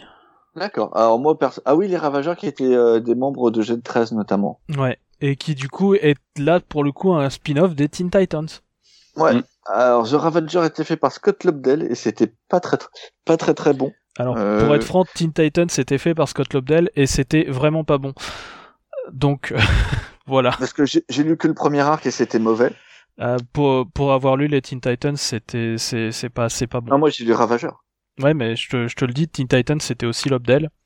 C'est vraiment pas bon, donc que tu me dises que le titre spin-off soit pas bon, je suis pas étonné. Euh, par contre, j'ai lu Stormwatch euh, par euh, Paul Cornell, ouais. Qui sans être euh, excellent était un titre surprenamment bon. Oui, et qui et qui mélangeait du coup pour le coup héros DC et héros euh, Wellstorm sans problème. Ouais. Parce qu'il y avait. Ouais, j'avais lu un épisode qui était pas mal. Ouais. Il y avait Jack Osmore, il y a Apollo, il y a Midnighter, Jenny Cantum et Langiner. Ouais. Et il y avait Martian Manhunter. Mm. Ouais. Quand même. Et après, euh, même des nouveaux persos, il me semble. Ouais, t'avais une espèce de, de Swordsman. Euh, attends, il y a, il y a Harry Tanner, Adam Wan et Emma Rice, je crois. Ouais. C'était pas mal. Moi, j'avais aimé, j'avais lu les, les deux trois premiers arcs, j'avais trouvé ça plutôt pas et, dégueulasse. Et, et, et, qui pour le coup revient vraiment sur le côté des extraterrestres, puisque leur base en fait Ouais. c'est un vaisseau démonite. Ouais. qui euh, je crois existe dans l'hyperespace et qui en fait deviendra lui-même euh, donc euh, l'hélicarié euh, Ouais, donc qui normalement existe dans The Authority. Tout à fait. Euh, Midnighter aura le droit à sa mini-série aussi, Oui, Euh, et même à s'intégrer dans l'univers de Batman. euh, même à s'intégrer dans l'univers de Batman. euh, D'ailleurs, de manière plutôt bien. Euh, Ça sera très agréable de lire ce Midnighter. Mm. Ce sera une, une très bonne mini-série, enfin maxi plutôt. Euh, Il y a aussi la, la Team 7 comme j'avais dit, euh, qui bizarrement euh, essaye d'intégrer aussi des personnages euh, euh, donc Wildstorm et des personnages DC. Euh, techniquement, Team 7, alors du coup je comprends un peu mieux, elle est techniquement euh, cette version euh, mise en place par John Lynch. Mm. Et du coup, dans les membres, il y a aussi des, des persos DC. Il y a Black Canary, il y a Deathstroke, et il y a Amanda Waller aussi qui se balade dans le tas, quoi. Ça fait, euh, ça fait bizarre. Je vais pas mentir, ça fait bizarre. Il y a, il y a Euh, Steve Trevor aussi, putain. Il y a Steve Trevor, ouais. Euh, tu noteras, on notera aussi qu'en dehors de ces, ces apparitions, euh, Scott Snyder euh, reprendra de manière très mauvaise certains éléments de l'univers euh, Wildstorm, comme l'appelait Lily Mhm. Carrier, dans ses divers crossovers plus Ouais, mauvais je- les uns que les Ouais. autres. Ah, j'avais même pas fait la référence, tu vois. En effet, maintenant que tu le dis, je, je vois le lien, mais j'avais même pas. Si, si, si, si. Euh, Il mélange ça avec l'hyperton de Grant Morrison. Enfin, il mélange les, les Oui. l'hyperton de Grant Ouais. Morrison. Enfin, il mélange tout sans rien comprendre. Euh... Il y a, il y a Grunge aussi qui, est- qui apparaît vite fait dans, Dans avec Superboy. Superboy. Et Grunge et. Superboy, mine de rien. Alors, je trouve, Ça, ça que le je, je trouve que le résultat est pas forcément terrible sur papier, Mm. mais l'idée, je l'aime. Et euh, Warren Ellis euh, revient euh, en 2017 sur Wildstorm euh, en créant The la série Wildstorm. The Wildstorm, Du coup, en trois Euh, mots pour le coup. ouais, et qui durera 24 numéros, qui réimagine complètement l'univers Wildstorm. Ah, qui est très très bien, moi, je trouve. Ouais. Mais, Alors, pour, mais, mais, pour le coup, il faut connaître. Oui, alors bah, je sais rien parce que bah, moi je connais bien Bah justement, je, euh, je, je, et je me posais la question. Ouais. L'univers Wildstorm, je le connaissais pas tant que ça quand j'ai commencé The Wildstorm. Et euh, euh, c'est euh, c'est énormément de références et de trucs un peu Ouais. cachés et de euh, tu Mais est-ce qu'on arrive à suivre la série sans voir les références? Enfin, est-ce qu'on a besoin des références pour suivre la série? Très franchement, j'ai ouais, j'ai envie de dire que oui. hein. Très franchement, je, je te dis, j'ai découvert beaucoup de de choses de Wildstorm. Ah, je connaissais Gen 13 déjà, mais Mhm. euh, Quadcats m'a m'attirait pas à la base ou des trucs comme ça, et j'ai essayé en fait de les lire pour comprendre un petit peu Wildstorm. Tu vois, j'ai été obligé de faire ça. Bah ouais, moi je me posais la question parce que moi je connaissais les références et euh, j'avais adoré parce que je trouvais qu'il il, il prenait euh, un peu partout, euh, The Authority, Wildcats, euh, euh, enfin, c'est ce qui me vient à l'idée, mais je pense qu'il y a plein d'autres séries. Et il fait son truc de son côté et pour faire un espèce de, enfin, un récit d'espionnage et d'action que je trouvais très très bien. En plus les dessins de John Davis Hunt étaient magnifiques et je trouvais que ça, ça, ça, ça c'était un- une relance qui pouvait être très intéressant. Ouais, et mais normalement, très il- franchement, il- je ça te, devait- je te le dis, faut, faut connaître déjà Wildstorm. Ouais, c'est possible. Et normalement, ça devait se poursuivre pour une autre Ça série. pour- ça s'est poursuivi dans The Willstorm euh, Michael Cray par Brian Hill. Alors qui pour le coup n'est pas même bonne. pour le coup n'est pas bonne. après, il devait y avoir euh, une euh, nouvelle série Wildcat euh, en 2019, mais qui est- a été mis en hiatus. Ouais. Ça. Et je pense que Warren Ellis est maintenant devenu persona non grata. Donc du coup, Ah bah oui, puisqu'ils ont interdit, enfin ils ont pas interdit, c'est très mal dit, mais ils ont supprimé la, la mini-série qu'ils devaient faire sur euh, le dinosaure Batman euh, créé Ouais. par Snyder dans Death Metal. Ouais, après, euh, on le, Ah. le T-Rex, c'est- pas trop trop grave. ouais, trop- on sait pas ce qu'il en aurait fait. Ah, bah, je sais pas. Écoute, pour l'instant, je l'ai vu, euh, je l'ai vu que quelques cases. Ça va. Je, je, je sais, je sais ce qu'il vaut. On lui dit balance un pas un batarang, il fait j'ai pas de bras. Voilà. oui. Euh, ouais, je, euh, je m'aperçois que j'ai oublié de parler d'un truc que je m'étais noté dans un coin Ouais. euh, et que euh, et qu'on se dirait pas comme ça. Il se trouve que je l'ai su par rapport à un, un livre donc qui s'appelle Wild Times. Donc euh, que j'ai lu, figure-toi finalement jusqu'au chapitre 18, Ah, t'es même pas allé au bout si à peu près. Et euh, mais euh, le chapitre 18 était très très intéressant puisqu'en fait ça expliquait que Wildstorm aussi pendant l'époque où tu dis qu'ils sont un peu morts, Ils ont Euh, fait le online univers. ouais, ouais. ils ont fait DC Universe Online. Ouais. Donc en fait, fait. ils étaient en train de faire un jeu vidéo. Ouais. Ils, ils étaient sur le MMORPG de, de DC pendant 4 ans, à partir de 2006. Ouais, mais ils faisaient plus de comics. Non. Et donc du coup, bah c'est, euh, c'est, ça explique euh, aussi ce, ceci. Et pour le coup, euh, DC Universe Online, c'est un jeu qui est bien. Oui. Voilà. Et, euh, mais après, il, il, DC, je pense, a pas renoncé à l'idée de, de réintégrer Wildstorm, puisque Grifter vient d'apparaître dans euh, euh, War of the Jokers, C'est ça. euh, Mais, dans euh, Batman. Pour être franc, Grifter, quand ils ont lancé les New 52, était sans doute la série euh, Wildstorm qui marchait le mieux. Ouais. À Bah, part, après, euh, à- c'est un personnage que tu peux intégrer. Il y a, il y a plusieurs personnages de, de, de, de Wisdom qui peuvent intégrer DC. Euh, après, des équipes, un univers propre, ça, j'y crois pas vraiment. Bah, c'est ça, parce que là, si, si, si, si jamais tu veux intégrer euh, la menace euh, des kérubim et enfin euh, des extraterrestres, ça rentrera pas dans euh, dans l'univers d'essai.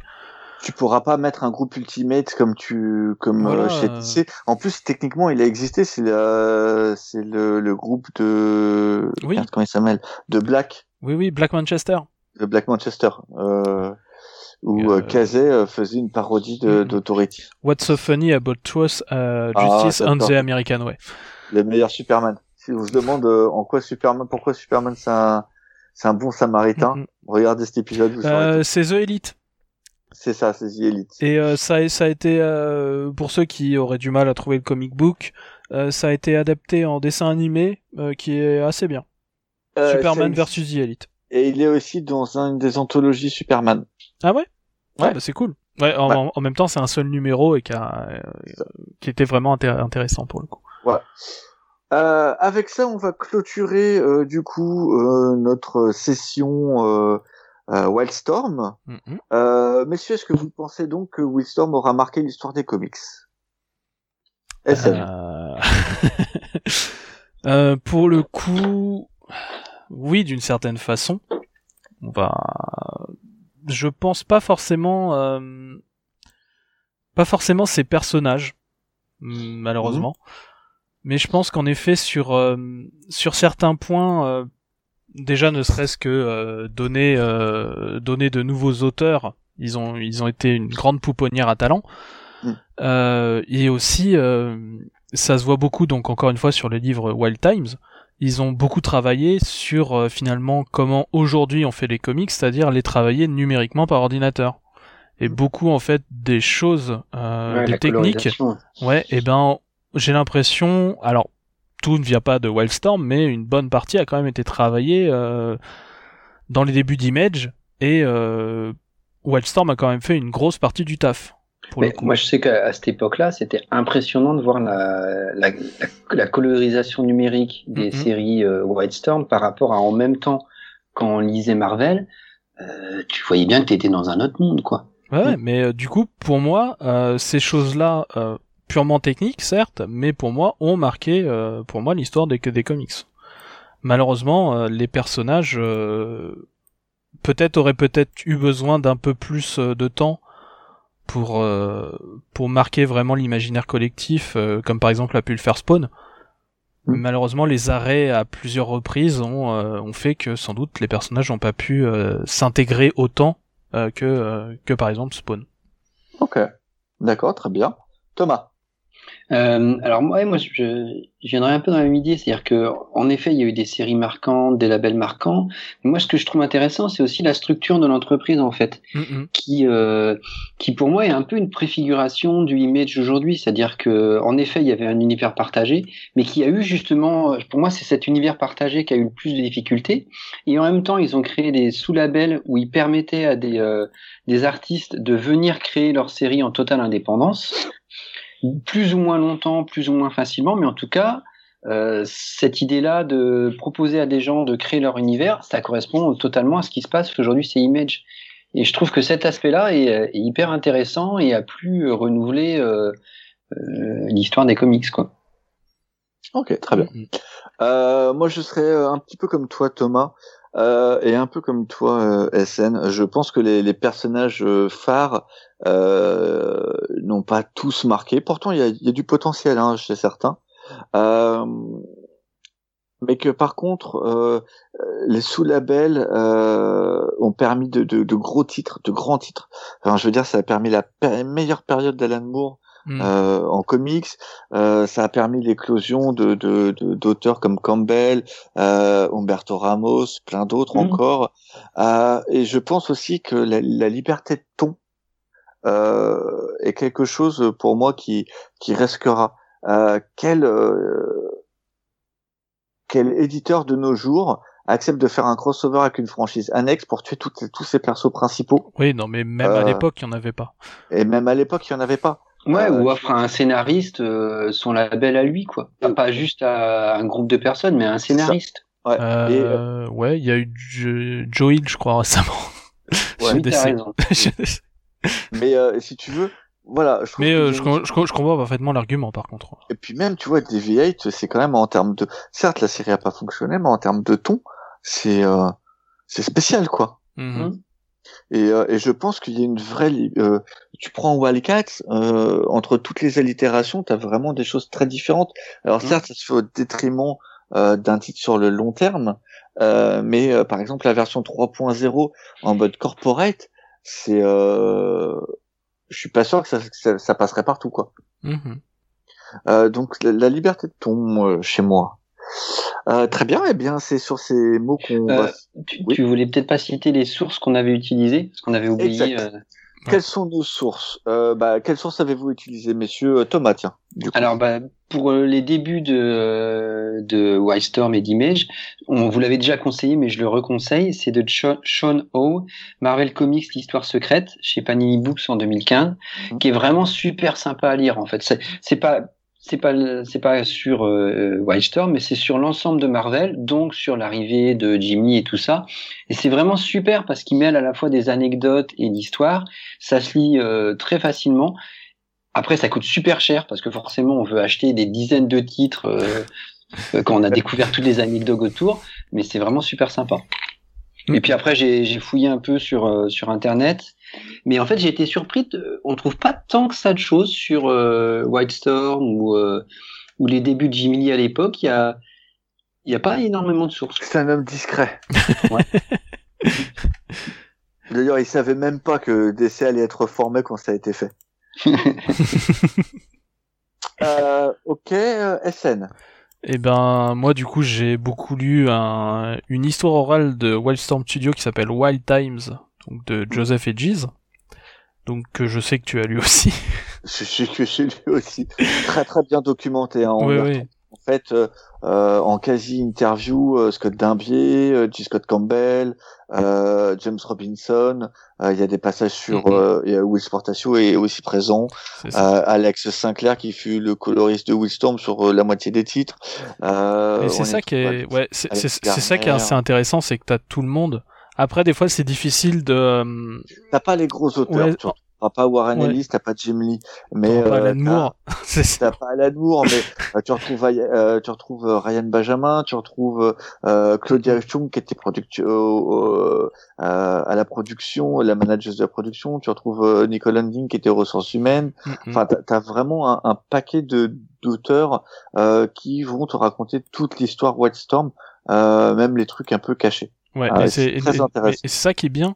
Après, c'est euh, c'est un peu difficile. En fait, j'ai suivi avec euh, un historique à côté Wikipédia, si tu veux. Des mm. fois, histoire de retrouver de quoi il parlait, parce que justement, quand ça part dans des anecdotes, parfois c'est un peu euh, c'est un peu vague, mais c'est super intéressant d'avoir toutes ces anecdotes. Et j'ai aussi beaucoup utilisé donc eh bien des comic box et des wizards de l'époque. Ouais c'est toujours une, très bonne source. Surtout que pour le coup, Comic Box pour les années 90 c'était euh, bah, était à fond euh, dedans quoi. Euh. C'est ça. Euh, j'ai utilisé globalement les mêmes choses, mais j'ai aussi utilisé Alan Moore, une biographie illustrée mhm. de Gary Spencer et Millage chez Dargo. Euh, pour toute la partie ABC qui est très très bien documentée. Euh, j'ai et puis euh, qu'est-ce que j'ai utilisé d'autre? Alors je ne l'ai pas fait mais j'aurais voulu. Euh, et je sais que ça passe à la télé.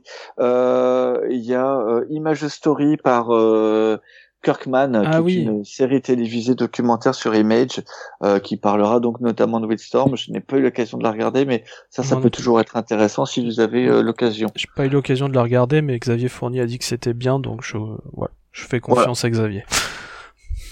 Donc voilà, euh, on termine donc ce nouveau podcast du GG History, cette fois-ci qui était un spécial Wildstorm. On reviendra vers vous dans très longtemps euh, pour un nouveau podcast. Euh, parce que il y a plein de choses à préparer et, et, que pour le moment, malheureusement, on ne pourra pas revenir tout de suite.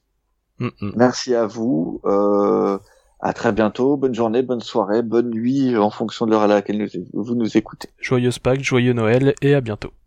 bonne soirée.